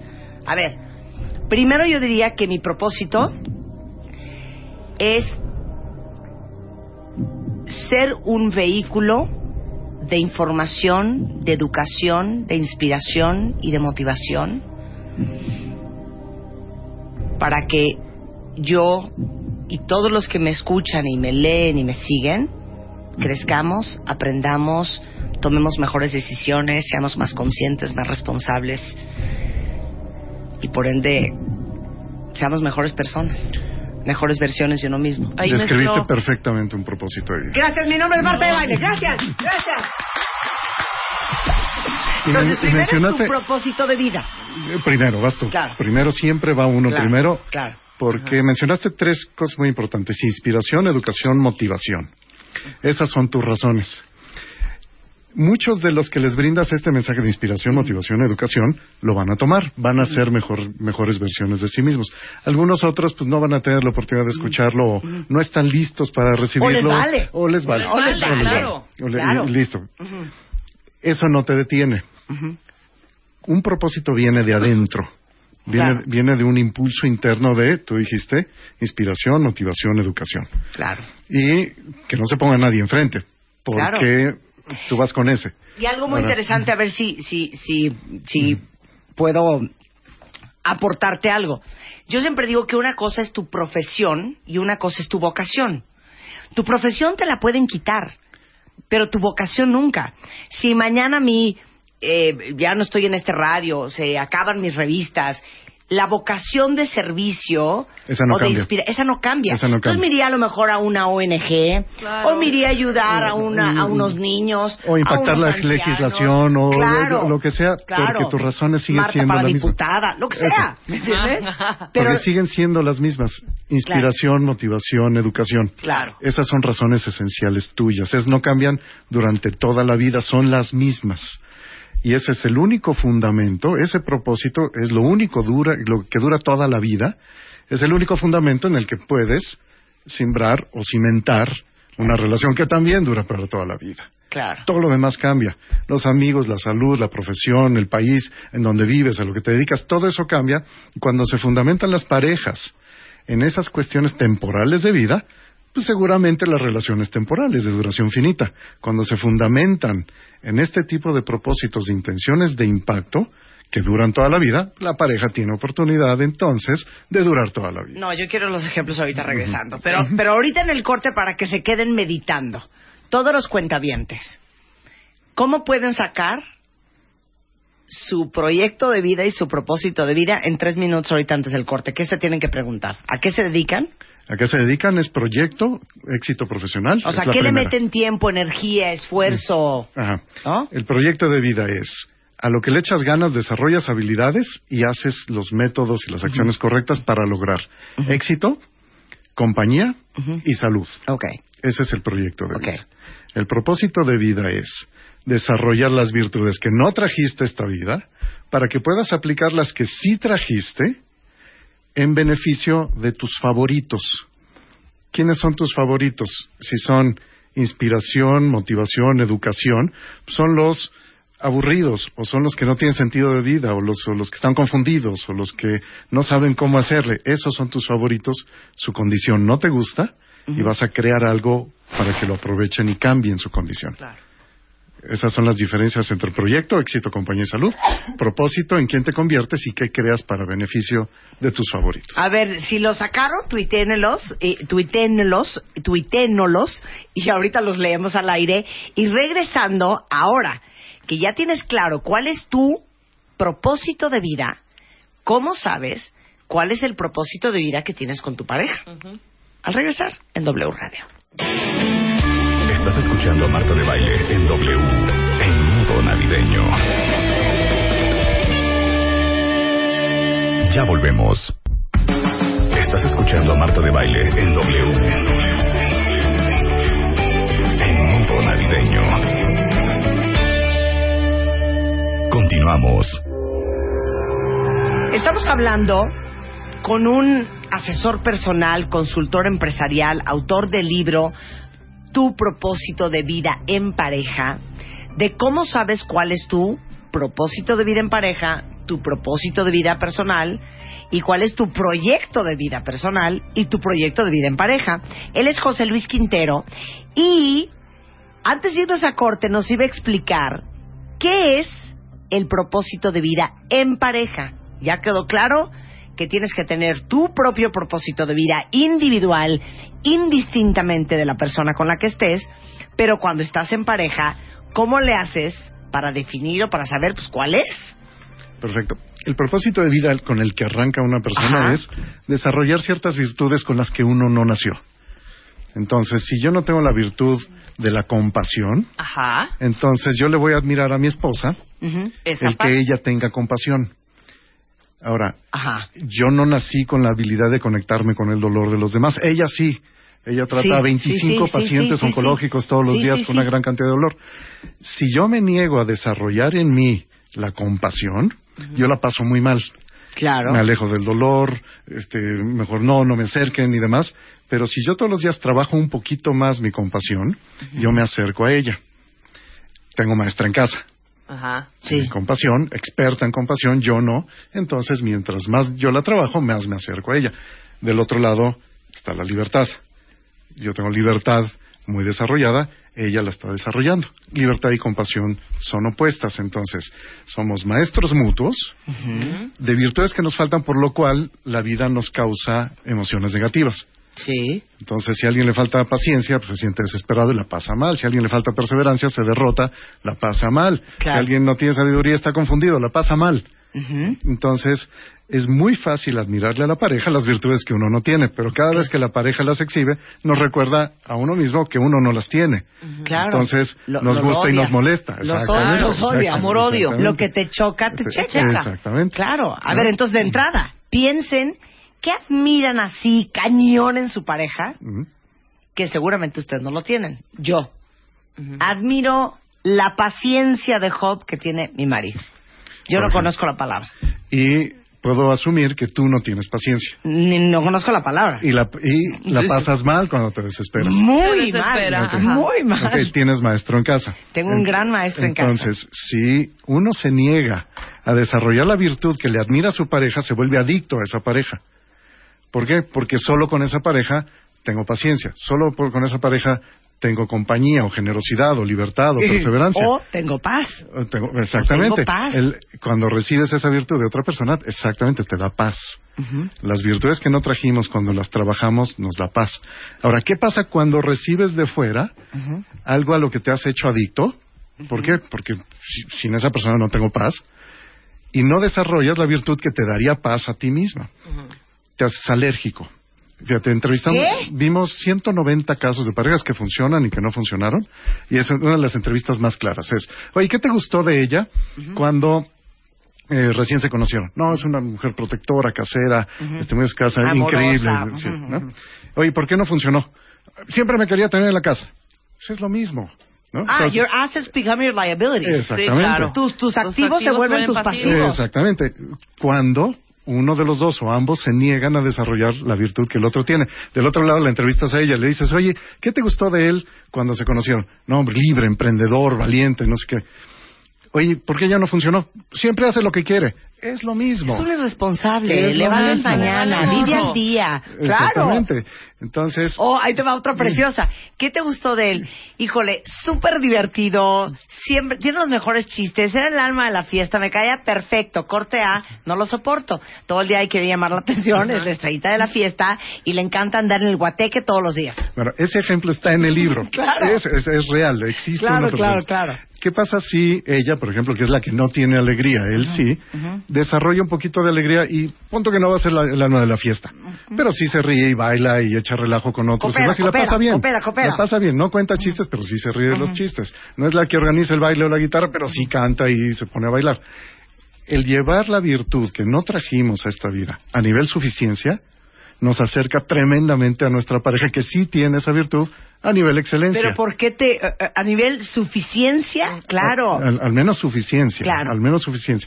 Porque imagínate, no en un caso de pareja, imagínate un caso de un hijo que se da por vencido fácilmente, tú tienes tremenda perseverancia, claro, y le dices, mijo, síguele, tú puedes, dale, dale, dale. De repente desarrolla perseverancia, ¿cómo te hace sentir a ti? Muy bien. Increíble. Claro. Increíble, porque aprendió de ti, uh-huh, a ser más perseverante. Se acerca, claro, tremendamente a ti, claro, y te va a agradecer y te va a admirar, uh-huh, y le vas a hacer increíble a ese suero. Pero dijiste algo precioso, uh-huh, que ahí es donde la marrana tuerce el rabo, cuentavientes. Él dijo suficiencia y no dijo excelencia. Uh-huh. Entonces, uno quisiera, y pasas gran parte de tu vida queriendo que la pareja sea como eres tú, ¿no? Y tenga el estándar y el nivel de perseverancia, de paciencia, de compasión, de libertad, de diversión, de cualquier virtud que tienes tú. Y no es posible. No es posible. Hay que conformarse con suficiencia. Ahora, hay unas poquitas virtudes. En todas las parejas que entrevistamos que sí funcionan y que tienen un futuro prometedor, hay una o dos virtudes que comparten en excelencia ambos. ¡Ajá! Entonces, pon tú que ambos en la pareja tienen libertad a nivel excelencia. Se avientan unos viajes fenomenales. Claro. O los dos tienen disciplina en excelencia. Su uh-huh, casa es impecable. Uh-huh. Esas virtudes que tienen en excelencia ambos les permite ver la vida de la misma manera. Ajá. Y la convivencia se hace muy fácil, te identificas muy fácil con esa persona.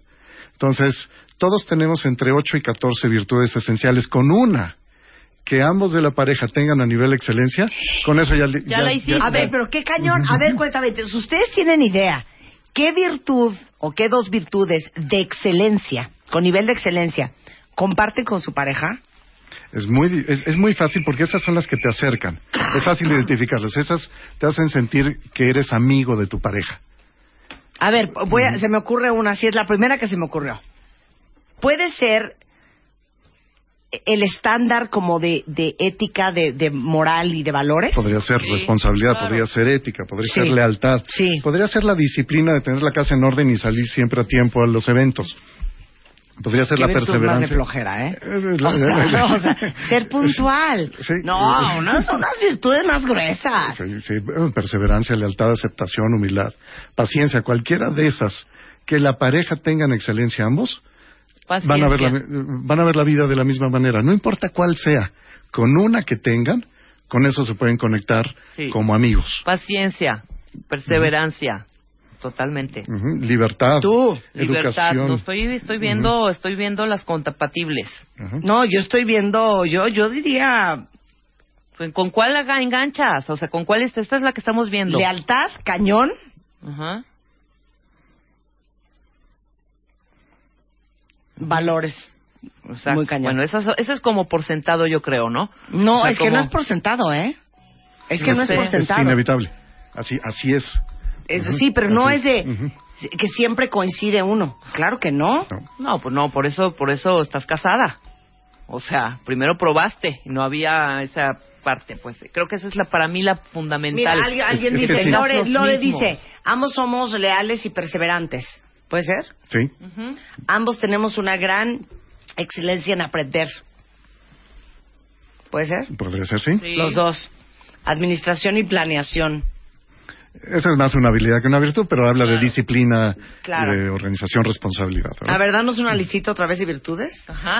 Danos es, una lista para explicarnos. Pro, protección, ajá, educación, identidad, dignidad, libertad, guía, responsabilidad, sabiduría, aceptación, humildad, paciencia, perseverancia, eh, más o menos. Uh-huh. O sea, cálmate, enciclopedia. Sí, yo puedo echarme Oye, libertad, paciencia, claro, y eh, educación. Uh-huh. Claras, las tengo clarísimas. Okay. Compasión, compañía, generosidad. Compasión y compañía también. Protección también es a lo que comparten. Disciplina cero. Excelencia. Generosidad uh-huh, también en uh-huh, excelencia. Disciplina cero. Entonces siempre vas a tener dos o más. Con una que tengas ya puedes convivir con esa persona. Ya, ya puedes ya, convivir. Ya, ya, ya. Ok, sigamos okay. con los cuatro factores. Okay. Entonces decíamos, virtudes en común que ambos uh-huh. tienen en excelencia. Ajá. El otro, virtudes que se aprenden mutuamente. Uh-huh. Sí. Ajá. La tercera es virtudes que, am- que uno tiene en excelencia, que es opuesta a uno que la pareja tiene en excelencia. Esos crean atracción de por vida. A ver. Por ejemplo, para mí, mi mujer tiene que ser compasiva. Si una persona no es compasiva, simplemente no la veo como mujer. Uh-huh. ¿no? Uh-huh. Como tu compañera, como eh, tu pareja, sí, claro. Exactamente. Bueno, a mí, yo creo que nací yo con la virtud de la guía, de, de, de guiarme a mí y guiar a otros. Uh-huh. Esos son opuestos.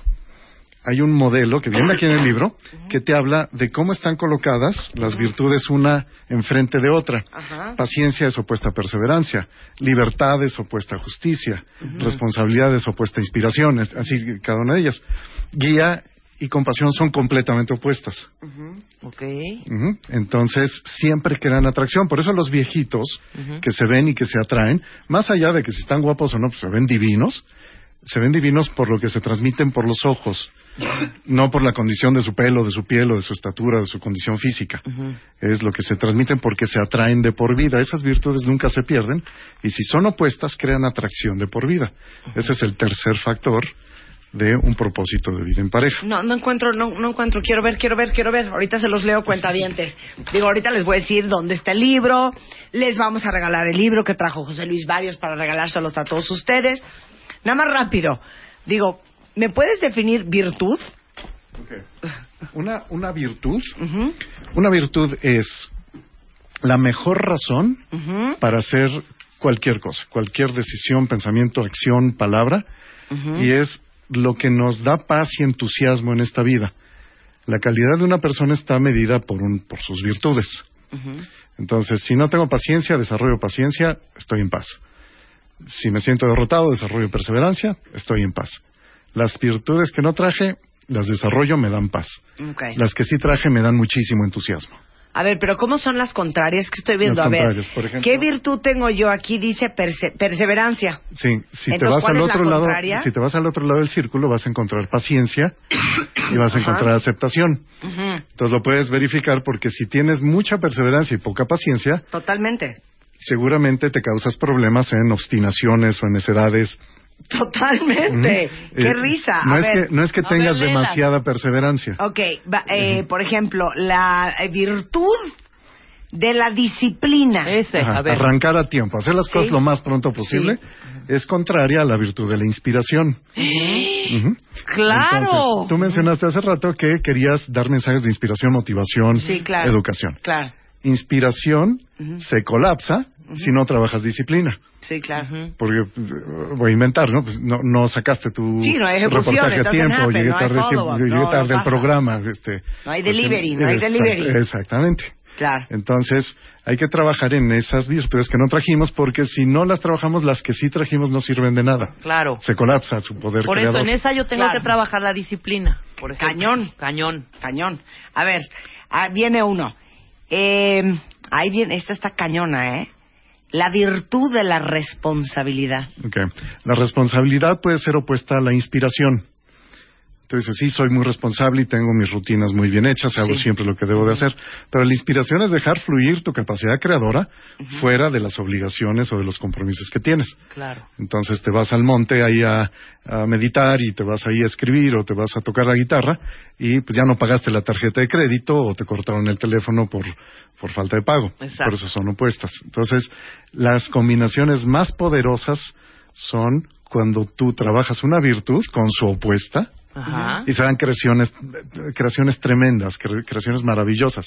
Por eso, cuando tu pareja tiene una virtud en excelencia y tú tienes una opuesta a esa, en excelencia también, pueden crear cosas maravillosas. No solo crea atracción de por vida, sino que te da la oportunidad de crear y crear y crear. Arranca por, pues tal vez una familia, después tal vez un negocio, después tal vez un mensaje, un libro, como lo hice yo con mi esposa en este uh-huh. caso. Claro. ¿no? Eh, son creaciones para beneficiar a tus favoritos. Claro. Y a mí mis favoritos son los adultos. Uh-huh. Los adultos. ¿Qué estoy haciendo yo por los niños? Nada. nada, no estoy creando nada para niños, pero sí para sus papás, porque sus papás sí, son adultos. Sí, claro, entonces por ende les va a tocar. Sí, va a haber un retorno de inversión siempre, ahí. Siempre, ¿no? Hay un impacto indirecto y demás, pero no estoy creando nada para los niños. Claro. O sea, tú puedes saber qué tanto éxito va a tener una pareja y qué tantos años van a durar. Si hacen, si hacemos la radiografía de esa pareja a través de estos tres factores, ahorita te cuento el cuarto. Ajá. Te puedo decir que tienen la oportunidad de perdurar siempre y cuando los dos sigan su camino de crecimiento personal, porque esos caminos los llevan al mismo punto. Claro. Entonces ya no es vamos a estar en pareja para estar juntos. No, no, no, no, no, no. Aquí el trato es vamos a crecer juntos y la consecuencia es estar juntos. Claro. Y, y así sí. Entonces si, claro. si ninguno de los dos se desvía, los dos avanzan en la dirección correcta con un ritmo constante, es inevitable que estén juntos y que haya atracción y que haya confianza y que haya compromiso. Claro. ¿Cuál es el cuarto factor? El cuarto factor es el tamaño del propósito de vida. Hay personas que nacieron para impactar a unos pocos y se van a morir felices así. Hay otras personas que nacieron para impactar a miles, ajá, o a millones. Ajá. Entonces, si tú proyectas las líneas al arranque de la pareja, cuando uno no sabe que va a impactar a millones y otro no sabe que va a impactar a docenas nada más, uh-huh, conforme cada uno va creciendo sobre su propio camino, se van separando, inevitablemente. Uh-huh. ¿Qué sucede ahí? Si una pareja dispareja en tamaño propósito de vida, uh-huh, se, ha, se establece en una relación, uno le va a decir, oye, ¿cómo te conformas, claro, con impactar nada más a los hijos cuando el mundo se está cayendo a pedazos? Claro. Y el otro le va a decir, oye, ¿por qué tienes que ir a ayudar a desconocidos abandonando, claro, aquí a los niños? Claro. Eh, claro. ¿quién, ¿Quién está bien? Pues ninguno de los dos. Es, cada quien tiene un camino diferente. Pero como a la edad que se establecen las parejas no sabemos el tamaño y propósito de vida de cada uno, pues entonces con que estés enamorado y más o menos haya cuestiones sociales compatibles, pues listo, vamos, ¿no? Vamos a hacer un proyecto sin propósito. Un proyecto sin propósito tiene duración finita. Fíjate lo que te voy a preguntar, qué fuerte. O sea, para las eh, personas, pueden ser hombres o mujeres, que le dicen a su pareja, ¿para qué vas a ir a trabajar? Quédate aquí con los hijos, yo te mantengo, no tienes ninguna necesidad, o ¿sabes qué, gordo? O sea, ¿para qué agarras más chamba? Los niños y yo te necesitamos, o sea, no puede ser que nos dejes tanto tiempo solos en la casa, y entonces que el sábado también vas a trabajar, ¿y nosotros qué? ¿Qué no están entendiendo? Es que, fíjate, hay un ejemplo aquí que dice, si tú sales de, de novios, ¿no? O se está haciendo una pareja, y llega un niño al restaurante en donde estás cenando con tu, sí, potencial pareja, y tú empiezas a platicar con el niño, le preguntas a sus papás, de sus hermanos, dónde vive, qué desayunó, en dónde estudia, uh-huh, etcétera, y tu pretendiente, uh-huh, se enoja porque está rompiendo la comunicación, uh-huh, no necesariamente quiere decir que no es compasivo, ni generoso, ni mucho menos, puede ser hasta que él le compre, sí, sus chicles o lo, sí, que, sí, sea. Pero ahí la recomendación es, dejen de salir juntos, ya no, eso no tiene futuro, porque conforme cada uno crezca, uno se va a concentrar en lo más cercano, sí, y otro se va a concentrar en lo cercano, en lo medio lejano y en lo muy lejano también. Claro. Los, los hace incompatibles. Cuando tú juntas esos cuatro factores, tamaño de propósito de vida, virtudes compatibles, virtudes complementarias y un propósito de crecer juntos, no estar juntos, estar juntos es la consecuencia, crecer juntos en pareja, hay una oportunidad que dure para toda la vida. ¡Ay, chao, José Luis! Oye, pero qué buena prueba, ¿eh? En, en un date. O sea, no, te pones a platicar con la pareja de junto de, ay, ¿ustedes de dónde son? No me digas. Fíjate que tengo una tía que vive en Mérida, bla, bla, bla. Y si la vieja está de jeta de, ¿qué haces platicando con dos desconocidos en vez de que estemos platicando tú y yo? Ay. Que, que podría ser, que podría ser porque, ¿no?, ella nada más quiere a sus, claro, más cercanos. Claro. Y, y es súper válido. El propósito genérico de y vida... se debe a mucha gente. No. El propósito genérico de vida es vivir un mejor día todos los días. Es, eh, eh, de eso se trata. Claro. Eso te lleva a morirte el mejor día de tu vida. Porque después dice, ya no puede haber otro mejor, ya, ya no hay otro. Cuando identificas tu propósito y lo sigues, no hay nada que te detenga. No hay trabajo, relación, eh, propiedades, no hay nada que te detenga a seguir ese propósito de impacto. Las, la pareja, se, la relación de pareja se tiene que subordinar a ese propósito, no al revés. ¿Vieron qué fuerte, eh? A ver, otra vez, ¿y eso? Sí, por ejemplo, cuando tú tienes un propósito claro, que sea con tu familia nada más, o con tu familia empleados, sí, las familias de tus empleados, sí, o con todos los mexicanos, o con sí, todas las mujeres eh, maltratadas, o con sí, quien sea, todos los aspectos de proyecto se tienen que subordinar a eso. Tu trabajo, tus relaciones personales, tu salud, tus habilidades. A ver, estoy de acuerdo. Uh-huh. Nada más te voy a hacer una pregunta, José Luis. ¿No crees que todo mal? O sea, a lo que me refiero es, es mucho más probable, pienso yo, que funcione una relación cuando tú ya estabas mucho más definida. Porque ya definida, ya tienes claro de a cómo está, de a cómo estuvo, de a cómo va a estar, y quién podría acompañarte en este otro tramo que te falta. A diferencia de casarte a los veintiséis años, eres un imbécil, no tienes una idea ni qué va a pasar, ni cómo vas a estar, ni qué vas a querer, ni cómo vas a definir, ni cómo vas a crecer, ni qué quieres, ni qué no quieres, ni nada. ¿Cómo vas a escoger con quién? Lo que pasa es que nuestra educación no ayuda tampoco. No nos dicen, no nos llevan a descubrir un propósito de vida, nos ayudan a crear un proyecto de vida. Te dicen, ¿qué, te, qué vas a estudiar? ¿Con qué vas a trabajar? ¿Con quién te juntas? Haz claro. deporte, duerme bien, come bien. Claro. Es éxito, compañía y salud. Está bien, el proyecto es bueno. Sí. Pero, ¿cuántas personas se preguntan el día que se casan, oye, yo soy mejor persona gracias a la presencia de mi pareja en mi vida? Claro. ¿O no? No, oye, ¿por qué te vas a casar? Estoy súper enamorado. Pésima razón, qué bonito que estés enamorado, pero el enamoramiento máximo no, no dura de por vida, claro. pero es un, es, es un estado hormonal. Uh-huh. Ahora, esos viejillos que se ven a los ojos, se toman de las manos y que son increíbles parejas, pues ya la etapa hormonal ya pasó, bendito sea Dios, ¿no? Entonces ya no van a tener hijos, tal vez ya no creen una compañía juntos y demás, pero todos los días son mejores versiones de sí mismos gracias a que aprenden de su pareja, crean en pareja, tienen el mismo imp- propósito de impacto a un número determinado de personas y tienen virtudes polares que se atraen de por vida. Entonces, ¿cuándo debería de escoger uno o cómo debería de escoger o qué se debería uno preguntar? Fíjate, cuando tú, a la hora de rejuntarse. Fíjate, la vida nos, nos, nos pega durísimo a veces en crisis y nos hace desarrollar a la mala las virtudes que a la buena no quisimos desarrollar. Sí. ¿No? Entonces, si tú tomas las virtudes que ya desarrollaste a la mala y te regresas al momento del que estableciste una relación de pareja pasada, esa persona ya no te causa atracción.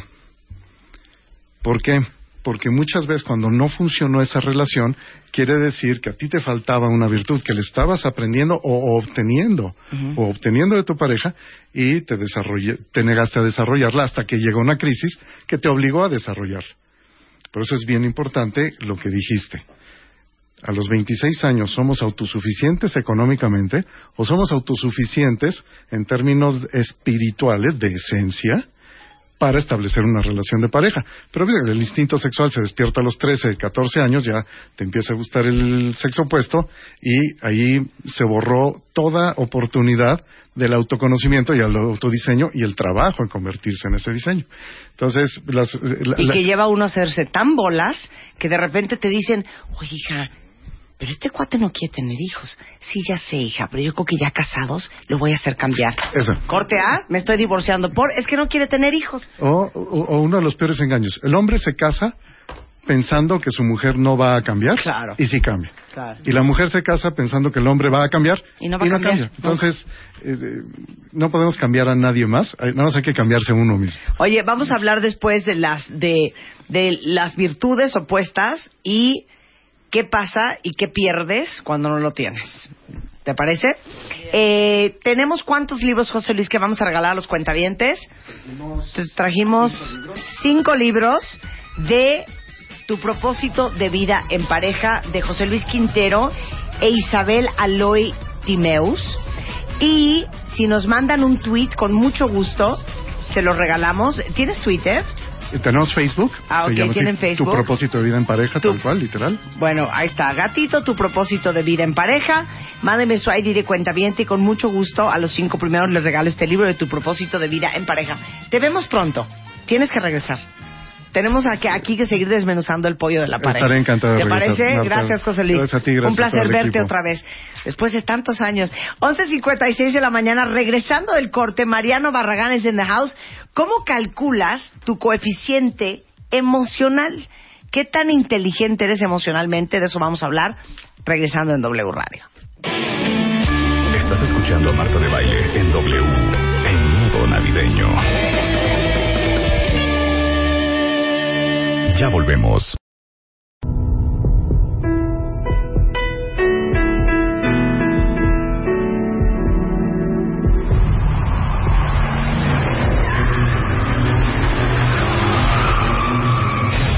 diez cuentavientes, doscientos veintiocho mil rivales, mejor que nunca, diez coches, diez ganadores. Este año, My Favorite Things, dos mil catorce, diez, Fiat quinientos, dos mil quince. Más divertido que nunca. Viernes doce, diez de la mañana. Recibirán instrucciones. Jueves dieciocho de diciembre, la gran final. My Favorite Things. Por W Radio. Es correcto, cuentavientes. Mañana es el gran día. Mañana viernes, en punto de las diez de la mañana, van a recibir el primer set de instrucciones para ser dueños de un Fiat quinientos dos mil quince, solo en W Radio. El dieciocho, que es el próximo jueves, va a ser la gran final. Y ustedes ya saben, este año, por quinto año y por primera vez, juegan los diez cuentavientes y juegan todos los demás. My Favorite Things con diez nuevos Fiat quinientos dos mil quince. La próxima semana en W Radio, pero mañana el primer set de instrucciones. doce doce de la tarde en W Radio. A ver, cuentavientes, si son amantes del buen vino y quieren aprender sobre la historia y características del vino chileno, tienen que visitar el Valle de Casablanca, que es una de las diez capitales mundiales del vino y tiene una ruta enoturística espectacular. Los mejores Sauvignon Blanc de Chile salen precisamente de esta región. Y está en la ciudad de Valparaíso, que aparte fue declarada matrimonio, digo matrimonio, ¿eh? Patrimonio. Patrimonio de la Humanidad por la UNESCO. Tiene más de doscientas cuarenta y cinco hectáreas. Eh, la capacidad de almacenamiento que posee es de más de dos millones de litros. Exporta la mayor parte de su producción. Y si ustedes quieren obtener más información de este y otros destinos increíbles que está promoviendo la Oficina de Turismo de Chile en México, que aparte con súper buenos precios, cuentavientes, ir a Chile, pueden entrar a doble u doble u doble u punto chile punto travel y ahí vienen todos, todos los detalles. doce trece de la tarde en W Radio, el doctor Mariano Barragán es en la house. Tu canción, qué bonita es ella. Qué bonita. Ahora sí que ya, me, ahora sí que, que no se me juntara el quehacer porque quería mucho tiempo hablar contigo. Ay, qué linda. El doctor Mariano Barragán, experto en pareja, es psiquiatra, aparte es especialista en control de la edad, fundador y director de Novitality y de el Instituto de la Pareja. Exacto. Vamos a hablar hoy, ¿cómo saben ustedes, cómo puede uno calcular cómo está su, e, su coeficiente emocional? O sea, ¿qué tan inteligente emocionalmente es? Exacto. Bueno, existe el término uh-huh. inteligencia emocional. Sí. Este se popularizó mucho a raíz de que Goleman publicó su famosísimo bestseller, Inteligencia Emocional. Sí. Uh-huh. Entonces, hasta entonces se conocía comúnmente la inteligencia intelectual propiamente dicha. Sí. Y se medía con el famoso I Q o sí. C I. Sí. Ese es coeficiente intelectual. Por eso, por contraste, a este otro le llamamos coeficiente emocional. Uh-huh. Bueno, a diferencia, fíjate, la mayor diferencia entre la inteligencia intelectual y la emocional es que la inteligencia intelectual es algo con lo que naces. Viene genético. No te puedes ir desapendejando poco a poco. ¿Sí? Es exacto. Decir, uh-huh. como eres, eres. No se te quita, ni se te añade, ni sí, nada. Claro. En cambio, la inteligencia emocional sí la vas aprendiendo. Puedes nacer prácticamente retrasado mental uh-huh. de inteligencia emocional y la vida te va llevando a que madures como si fueras fruta. O puedes ser bastante imbécil para la inteligencia intelectual y ser una pistola para la inteligencia emocional. Bueno, y Javier, ¿qué tal? Déjame darte un ejemplo. A ver. Los niñitos con síndrome de Down uh-huh. tienen unas inteligencias emocionales altísimas. altísimas. uh-huh. y inteligencias intelectuales muy bajas, pobrecitos. Uh-huh. Uh-huh. Pero donde van, alegran el ambiente, lo llenan de calidez, de amor, son lindos. Uh-huh. ¿Sí? Entonces ahí tienes un ejemplo de las dos inteligencias disparadas. Claro, había antes una clasificación amplia de inteligencias, inteligencia creativa, inteligencia espacial, inteligencia social, ¿eh? Pero esta de la inteligencia emocional realmente mide qué tan desarrollado estás y qué tanto has aprendido de sabiduría de vida, de lo que los gringos le dicen street wisdom. Claro. ¿No? Claro. Que es muy buena. Es sabiduría callejera. Sabiduría callejera, la que claro. vas aprendiendo. Claro. Y ojo, puede haber alguien con un coeficiente intelectual altísimo, ser una persona brillante, sí. pero para la inteligencia emocional, ser un asno. Ándale. ¿No? Sí, sí, sí, exactamente. Ahora, como todos los parámetros, están los extremos, ¿no? Sí. Uh-huh. Está desde el sujeto que es casi, casi un iluminado, que tiene una inteligencia emocional superiorísima, hasta el más bajo de la baraja, uh-huh. que ese generalmente se vuelve una gente espantosamente odiosa. ¿Eh? ¿Tú sabes qué son los pequeños testigos? ¿Cuáles son? Los testículos. ¿Por?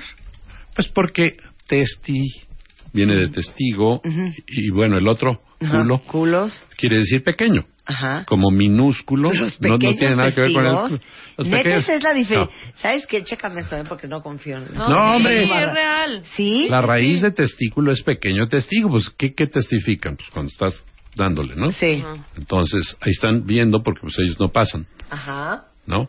Bueno. Y sí, dice la palabra testigo, exacto. testículo, viene del latín testículos, compuesto de testis, que es testigo, y el sufijo culus, que es usado como un diminutivo. Ándale, muy culus. Bien, un aplauso para el doctorado Mariano Barragán. Aquí estamos en las navidades, chiquitos. Bueno, ajá. Si una persona cae como patada en los pequeños testículos, ¿sí? tiene muy baja inteligencia emocional.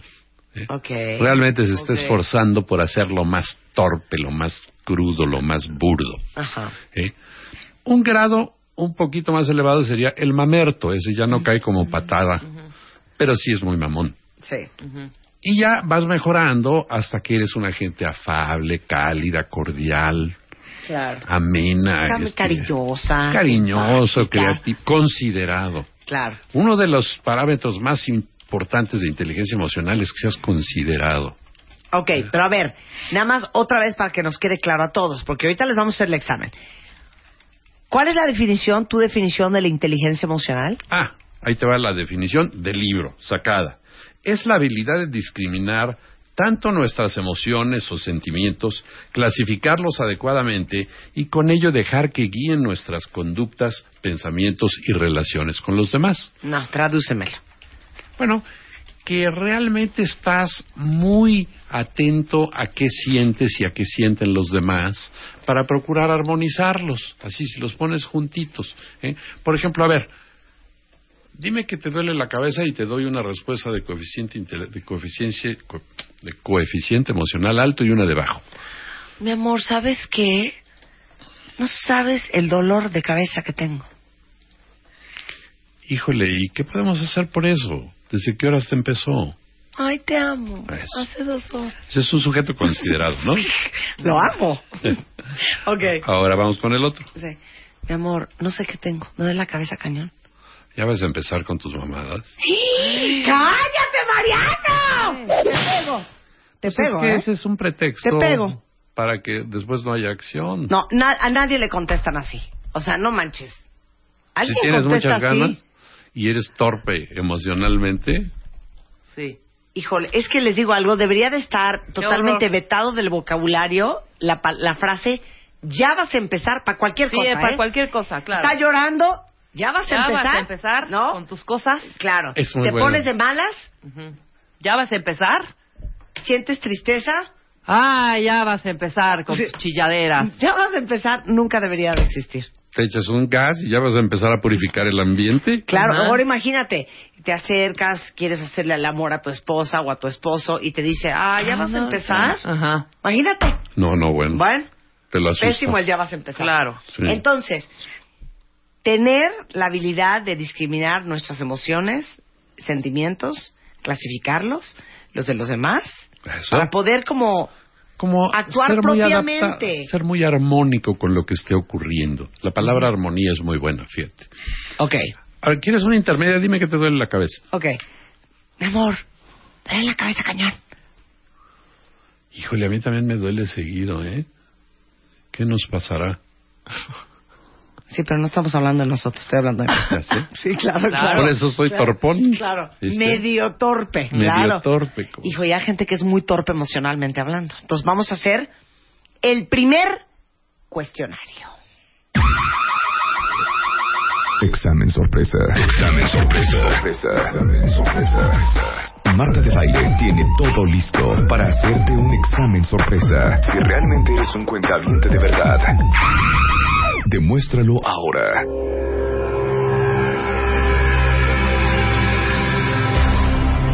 Saquen papel y pluma porque ahí les van una ametralladora de veinte preguntas.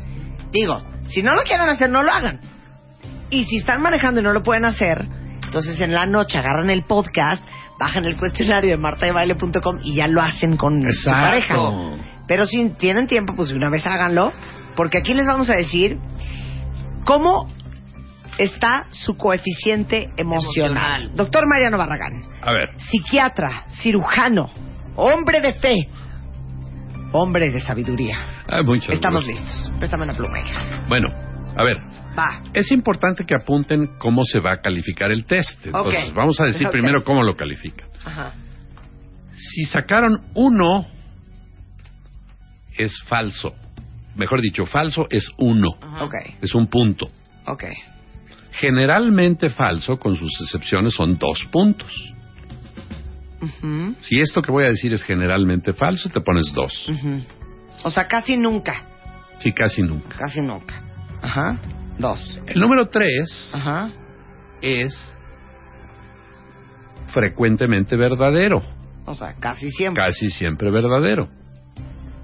Casi nunca, casi siempre. Generalmente. Ok. Te pones un cuatro uh-huh. si es verdadero en la mayor parte de los casos. Uh-huh. En la aplastante mayoría.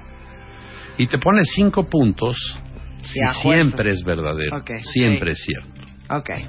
Por ahí va. No, del uno al cinco uno es falso, cinco es absolutamente verdadero y todo lo del medio, pues ahí se la van imaginando. Ajá, ¿ok? Estamos listos. Adelante, doctor. Vamos con la primera pregunta. Venga. Que debe ser muy bien entendida. Bueno, como siempre les pedimos total honradez para contestar esto, ¿no? Porque si nos vamos a hacer tarugos, sí. no tenemos inteligencia emocional. Ok, venga. Va. Uno. Encuentro fácil y natural estar consciente de mis sentimientos, pensamientos y deseos. Dos. Aunque algo me estimule, no dejo que mis pasiones superen mi razón. O sea, que te gane la risa. Híjole. Esa es fuerte, ¿no? Frágil dos tres ¿eh? Ok. Número tres. Me gusta aprovechar las oportunidades de mejorar mis relaciones usando adecuadamente la conversación o la comunicación. ¿Otra vez?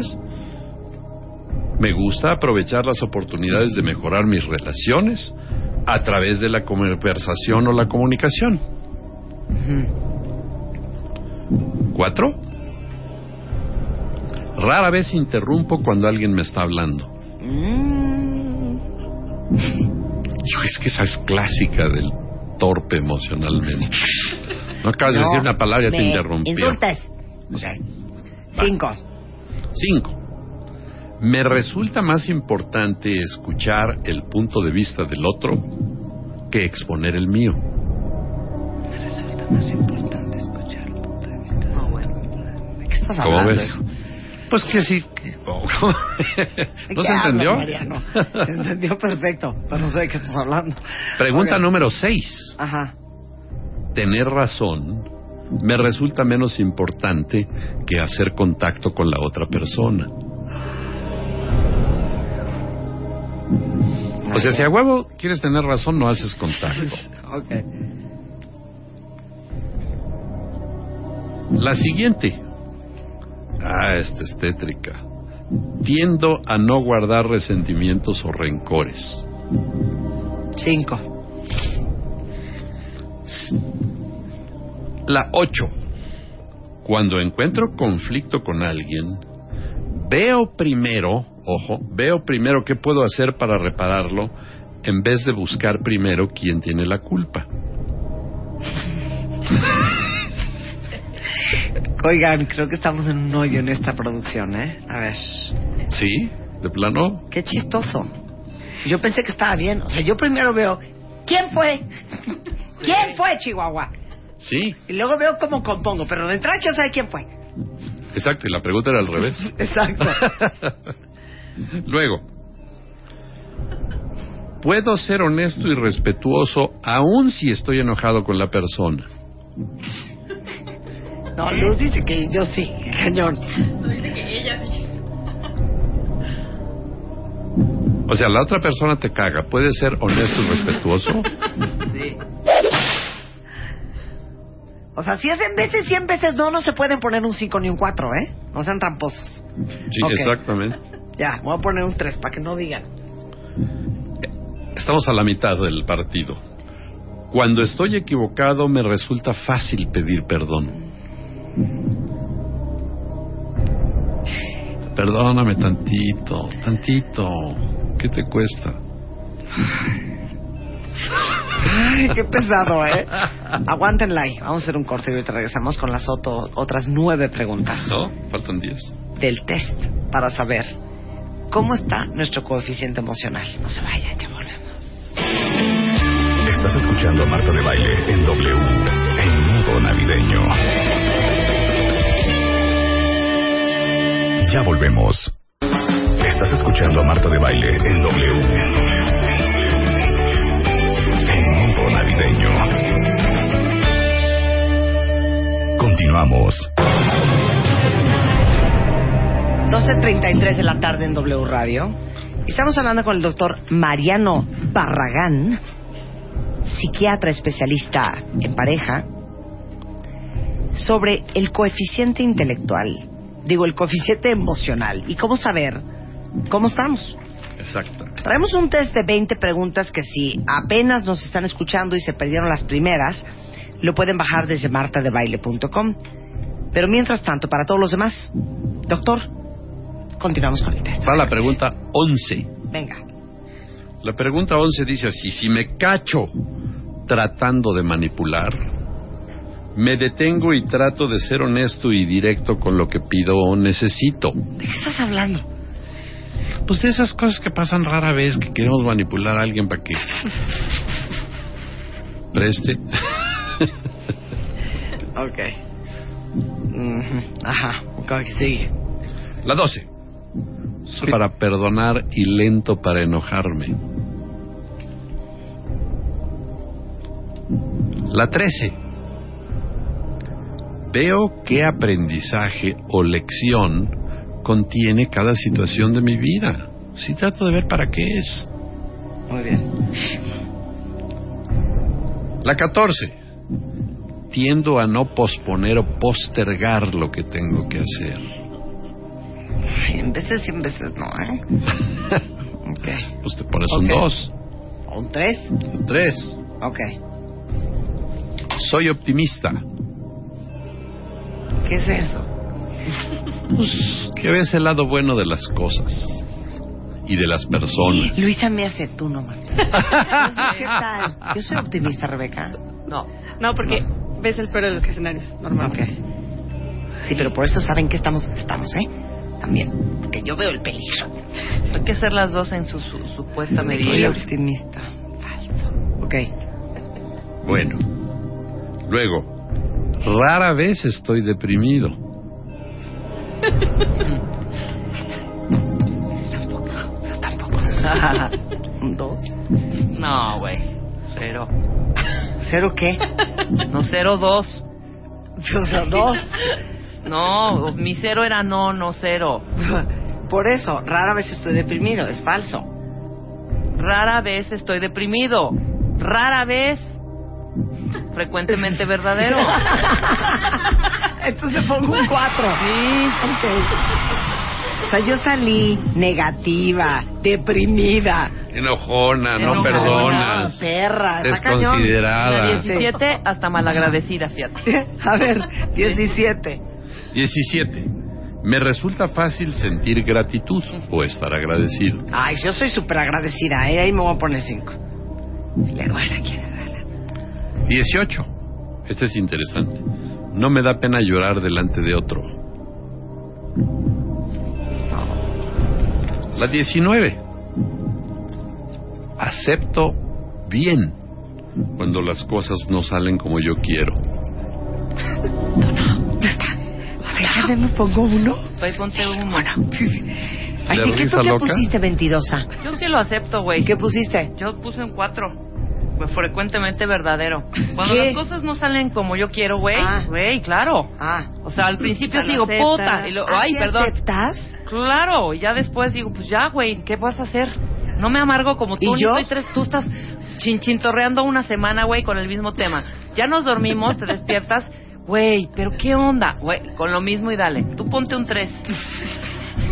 Ah, de plano tú la calificas. ¿Qué tal? Ya me califica. ¿Acepto bien o no acepto bien? No, te dura un veinticuatro horas. No, no vamos a poner un dos. Sí, ponte un dos. Vamos a poner un dos. Me pre... dura una hora, pero esa hora estoy que trino, ¿eh? Sí, es. Ok. Esta no, pregunta yo digo que sí. Tres, güey, no dos. Dos, tres, sí. Ok. Ya. Apela a la honestidad más okay. profunda, ¿eh? Ok. No saben hacer güeyes. Okay. Sí, yo sé. Okay. La veinte dice: he disfrutado hacer esta prueba. Uno. Ah. Ya. Ahí está.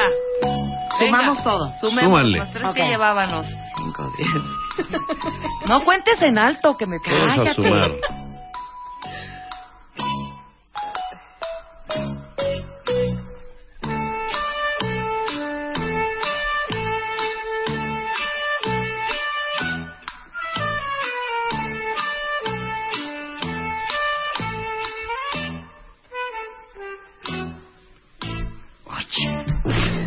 ¿Qué pasó? No, Marta, que está... Ya, ya me perdí. Eres una estúpida. Espérame. Más cinco que llevábamos. Aquí rápido. No, súmame. No, Marta, muy mal. Te la sumo, ¿eh? Qué mal. Espérate, ahí vamos, sí. Cuentavientes. Súmense ustedes nueve. Mientras. Ahí está nueve, hija. ¿Cuál es tu pexi? Ahí está. Entonces. Mira bien, Luisa. Sí. Ya estoy. No todo el mundo es tan rápido como tú, ¿eh? Bueno, mientras tanto les platico que el veintidós de diciembre al cuatro de enero el Moon Palace Golf and Spa Resort va a presentar Broadway on Ice y trae muy buenas tarifas.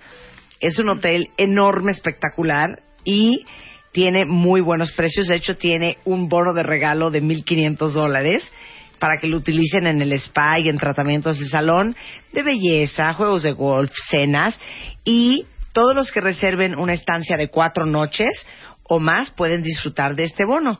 Eh, toda esta alegría de el, eh, que organizó el Moon Palace Golf and Spa Resort, que es este Broadway on Ice, y va a estar Brian Boitiano, la estrella de Broadway, Frank D'Ambrosio, los shows del Fantasma de la Ópera, Chicago y Cabaret. Toda la información está en palace resort punto com o en el cero uno ochocientos seiscientos setenta y dos cincuenta y dos veintitrés.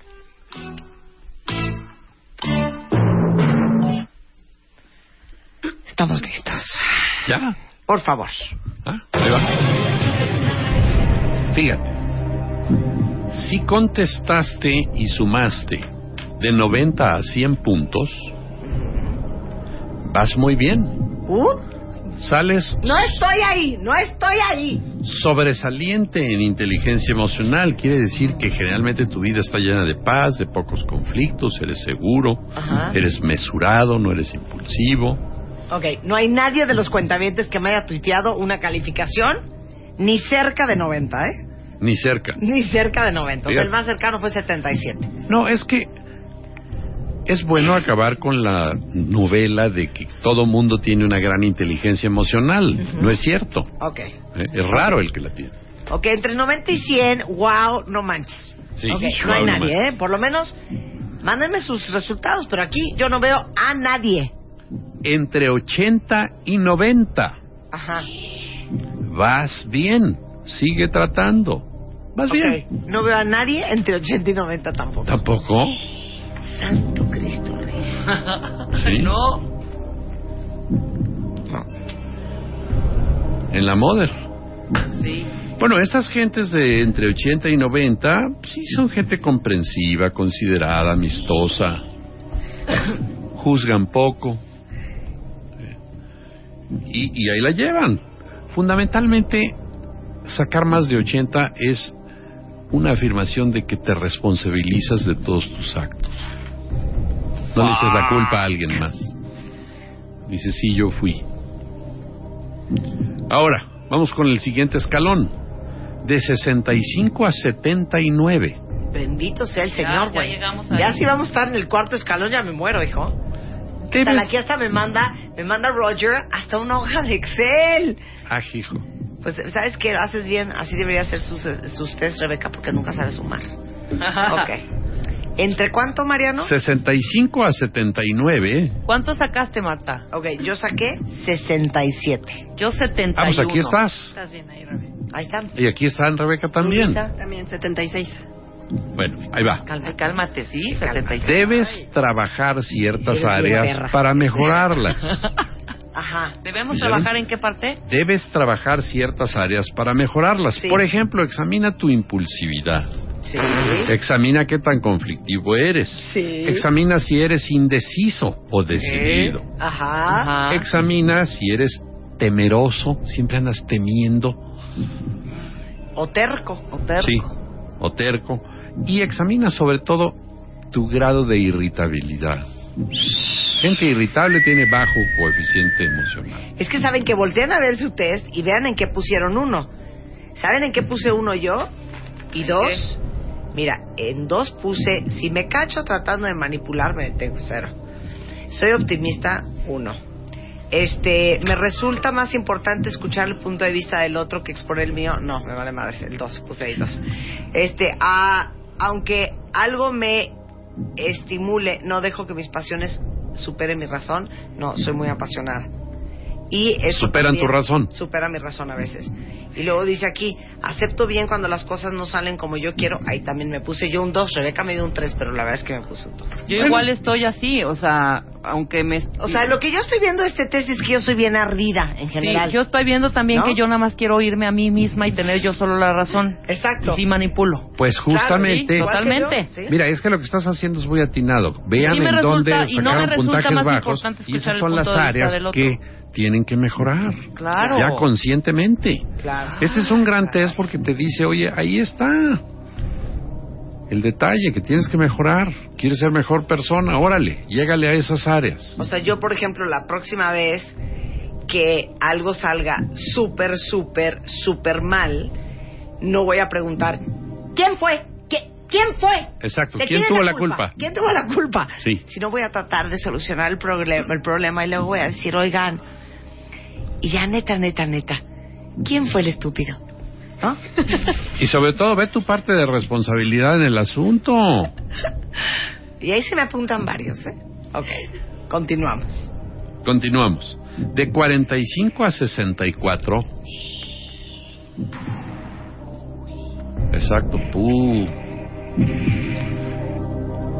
De cuarenta y cinco a sesenta y cuatro estás en una zona peligrosa, ¿eh? Eres irritable, intolerante, tiendes a culpar a los demás, con frecuencia alta te sientes víctima de algún tipo de injusticia o incomprendido por los demás, ¿eh? Nadie me entiende, son seres inferiores, no están a mi alcance, etcétera, etcétera, etcétera. Entonces, estás en zona peligrosa. Aguas, chiquito. Sí. Aguas. Y eso se, eso va a repercutir en tu, en cómo te sientes contigo mismo y en tus relaciones con los demás. Fíjate qué grueso. Ustedes dicen, ay, Luz, mi vida. Luz sacó cincuenta y seis. Yo ni lo hice. Yo ni lo hice. Sipi. No puedo. Yo creo que yo ni tengo nada. Ok. Ahora va la siguiente. de treinta a cuarenta y cuatro... No, ya no manches. Ya estás no manchadillo. Sí, no, de treinta a cuarenta y cuatro sí, puedes esperar un gran número de dificultades en tus relaciones con los demás. Y mucho malestar en tu vida. Ay. No, no, pero esos han de estar en un psicólogo internados. Por no, eso no, no contestaron... No, en... no. No, sí está muy cañón tre... esto que acabas de decir. ¿Cuánto era? ¿Qué frecuente? Claro. ¿Sí? treinta a cuarenta y cuatro. Puedes esperar muchas dificultades en tus relaciones y no tienes nada de paz interna. Claro.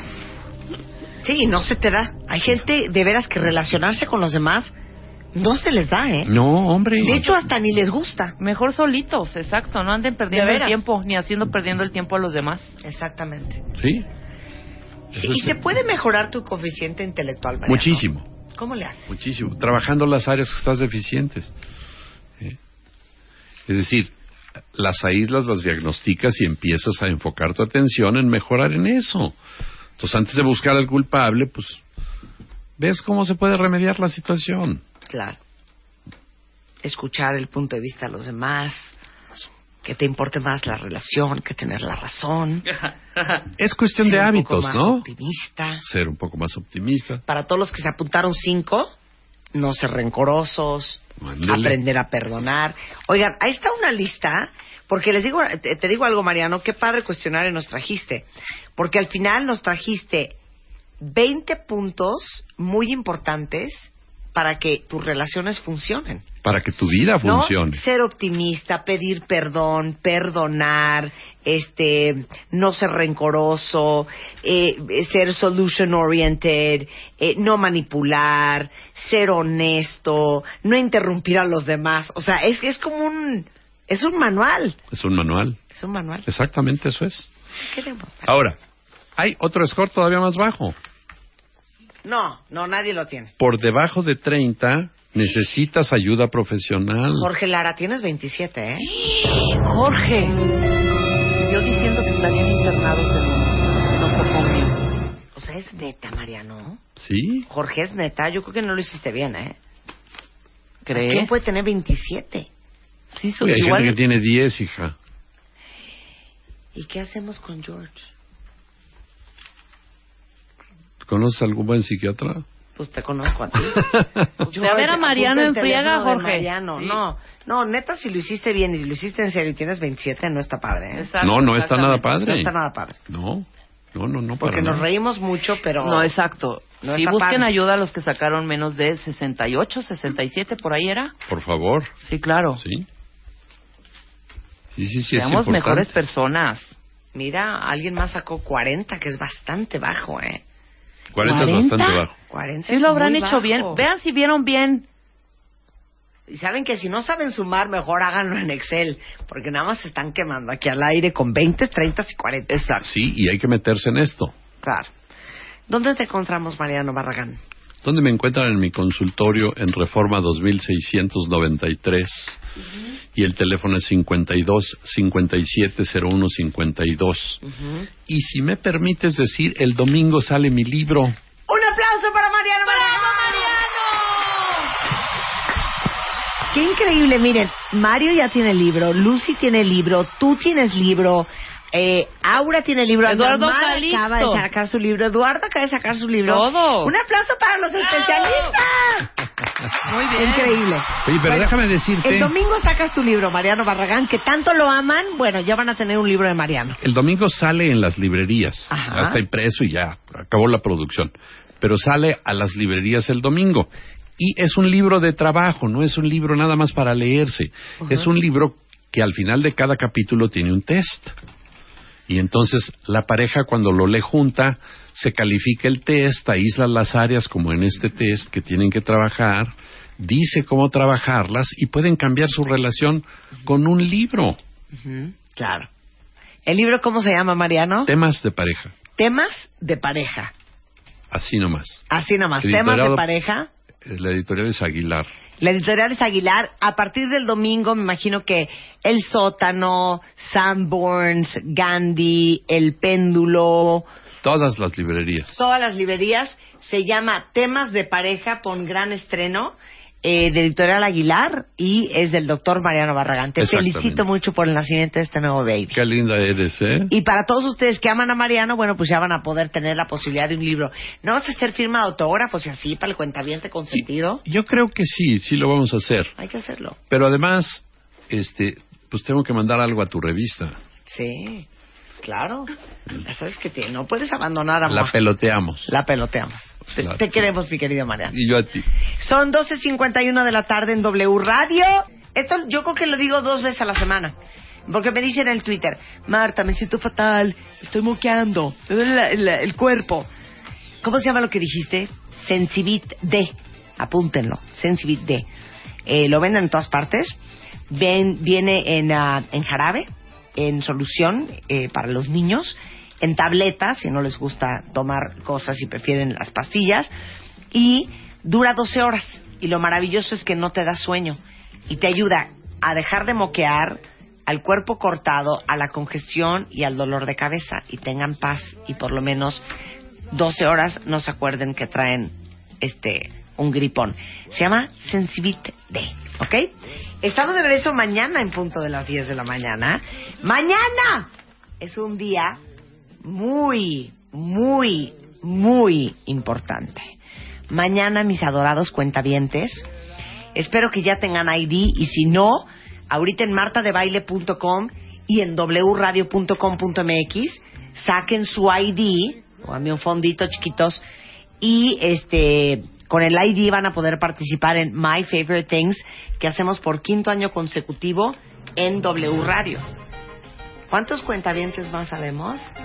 Y mañana en punto a las diez de la mañana les vamos a decir qué tienen que hacer para estar aquí en el estudio el próximo jueves dieciocho de diciembre concursando por My Favorite Things dos mil catorce y por el nuevo Fiat quinientos dos mil quince, más divertido que nunca.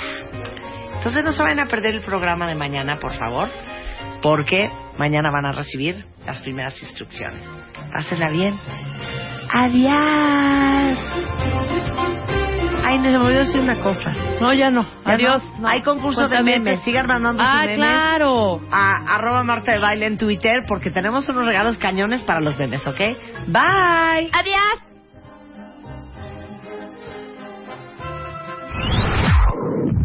Como nuevo cliente de Western Union, puedes disfrutar de una tarifa de envío de cero dólares en tu primera transferencia internacional de dinero en línea. Envía dinero a los tuyos en casa de manera rápida, fácil y conveniente. Visita western union punto com o descarga nuestra app hoy mismo y tu primera tarifa de envío corre por nuestra cuenta. Aplican ganancias por cambio de moneda. No disponible para tarjetas de crédito y envíos a Cuba. Servicios proporcionados por Western Union Financial Services Incorporated. N M L S nueve cero seis nueve ocho tres o Western Union International Services L L S N M L S nueve cero seis nueve ocho tres. novecientos ochenta y cinco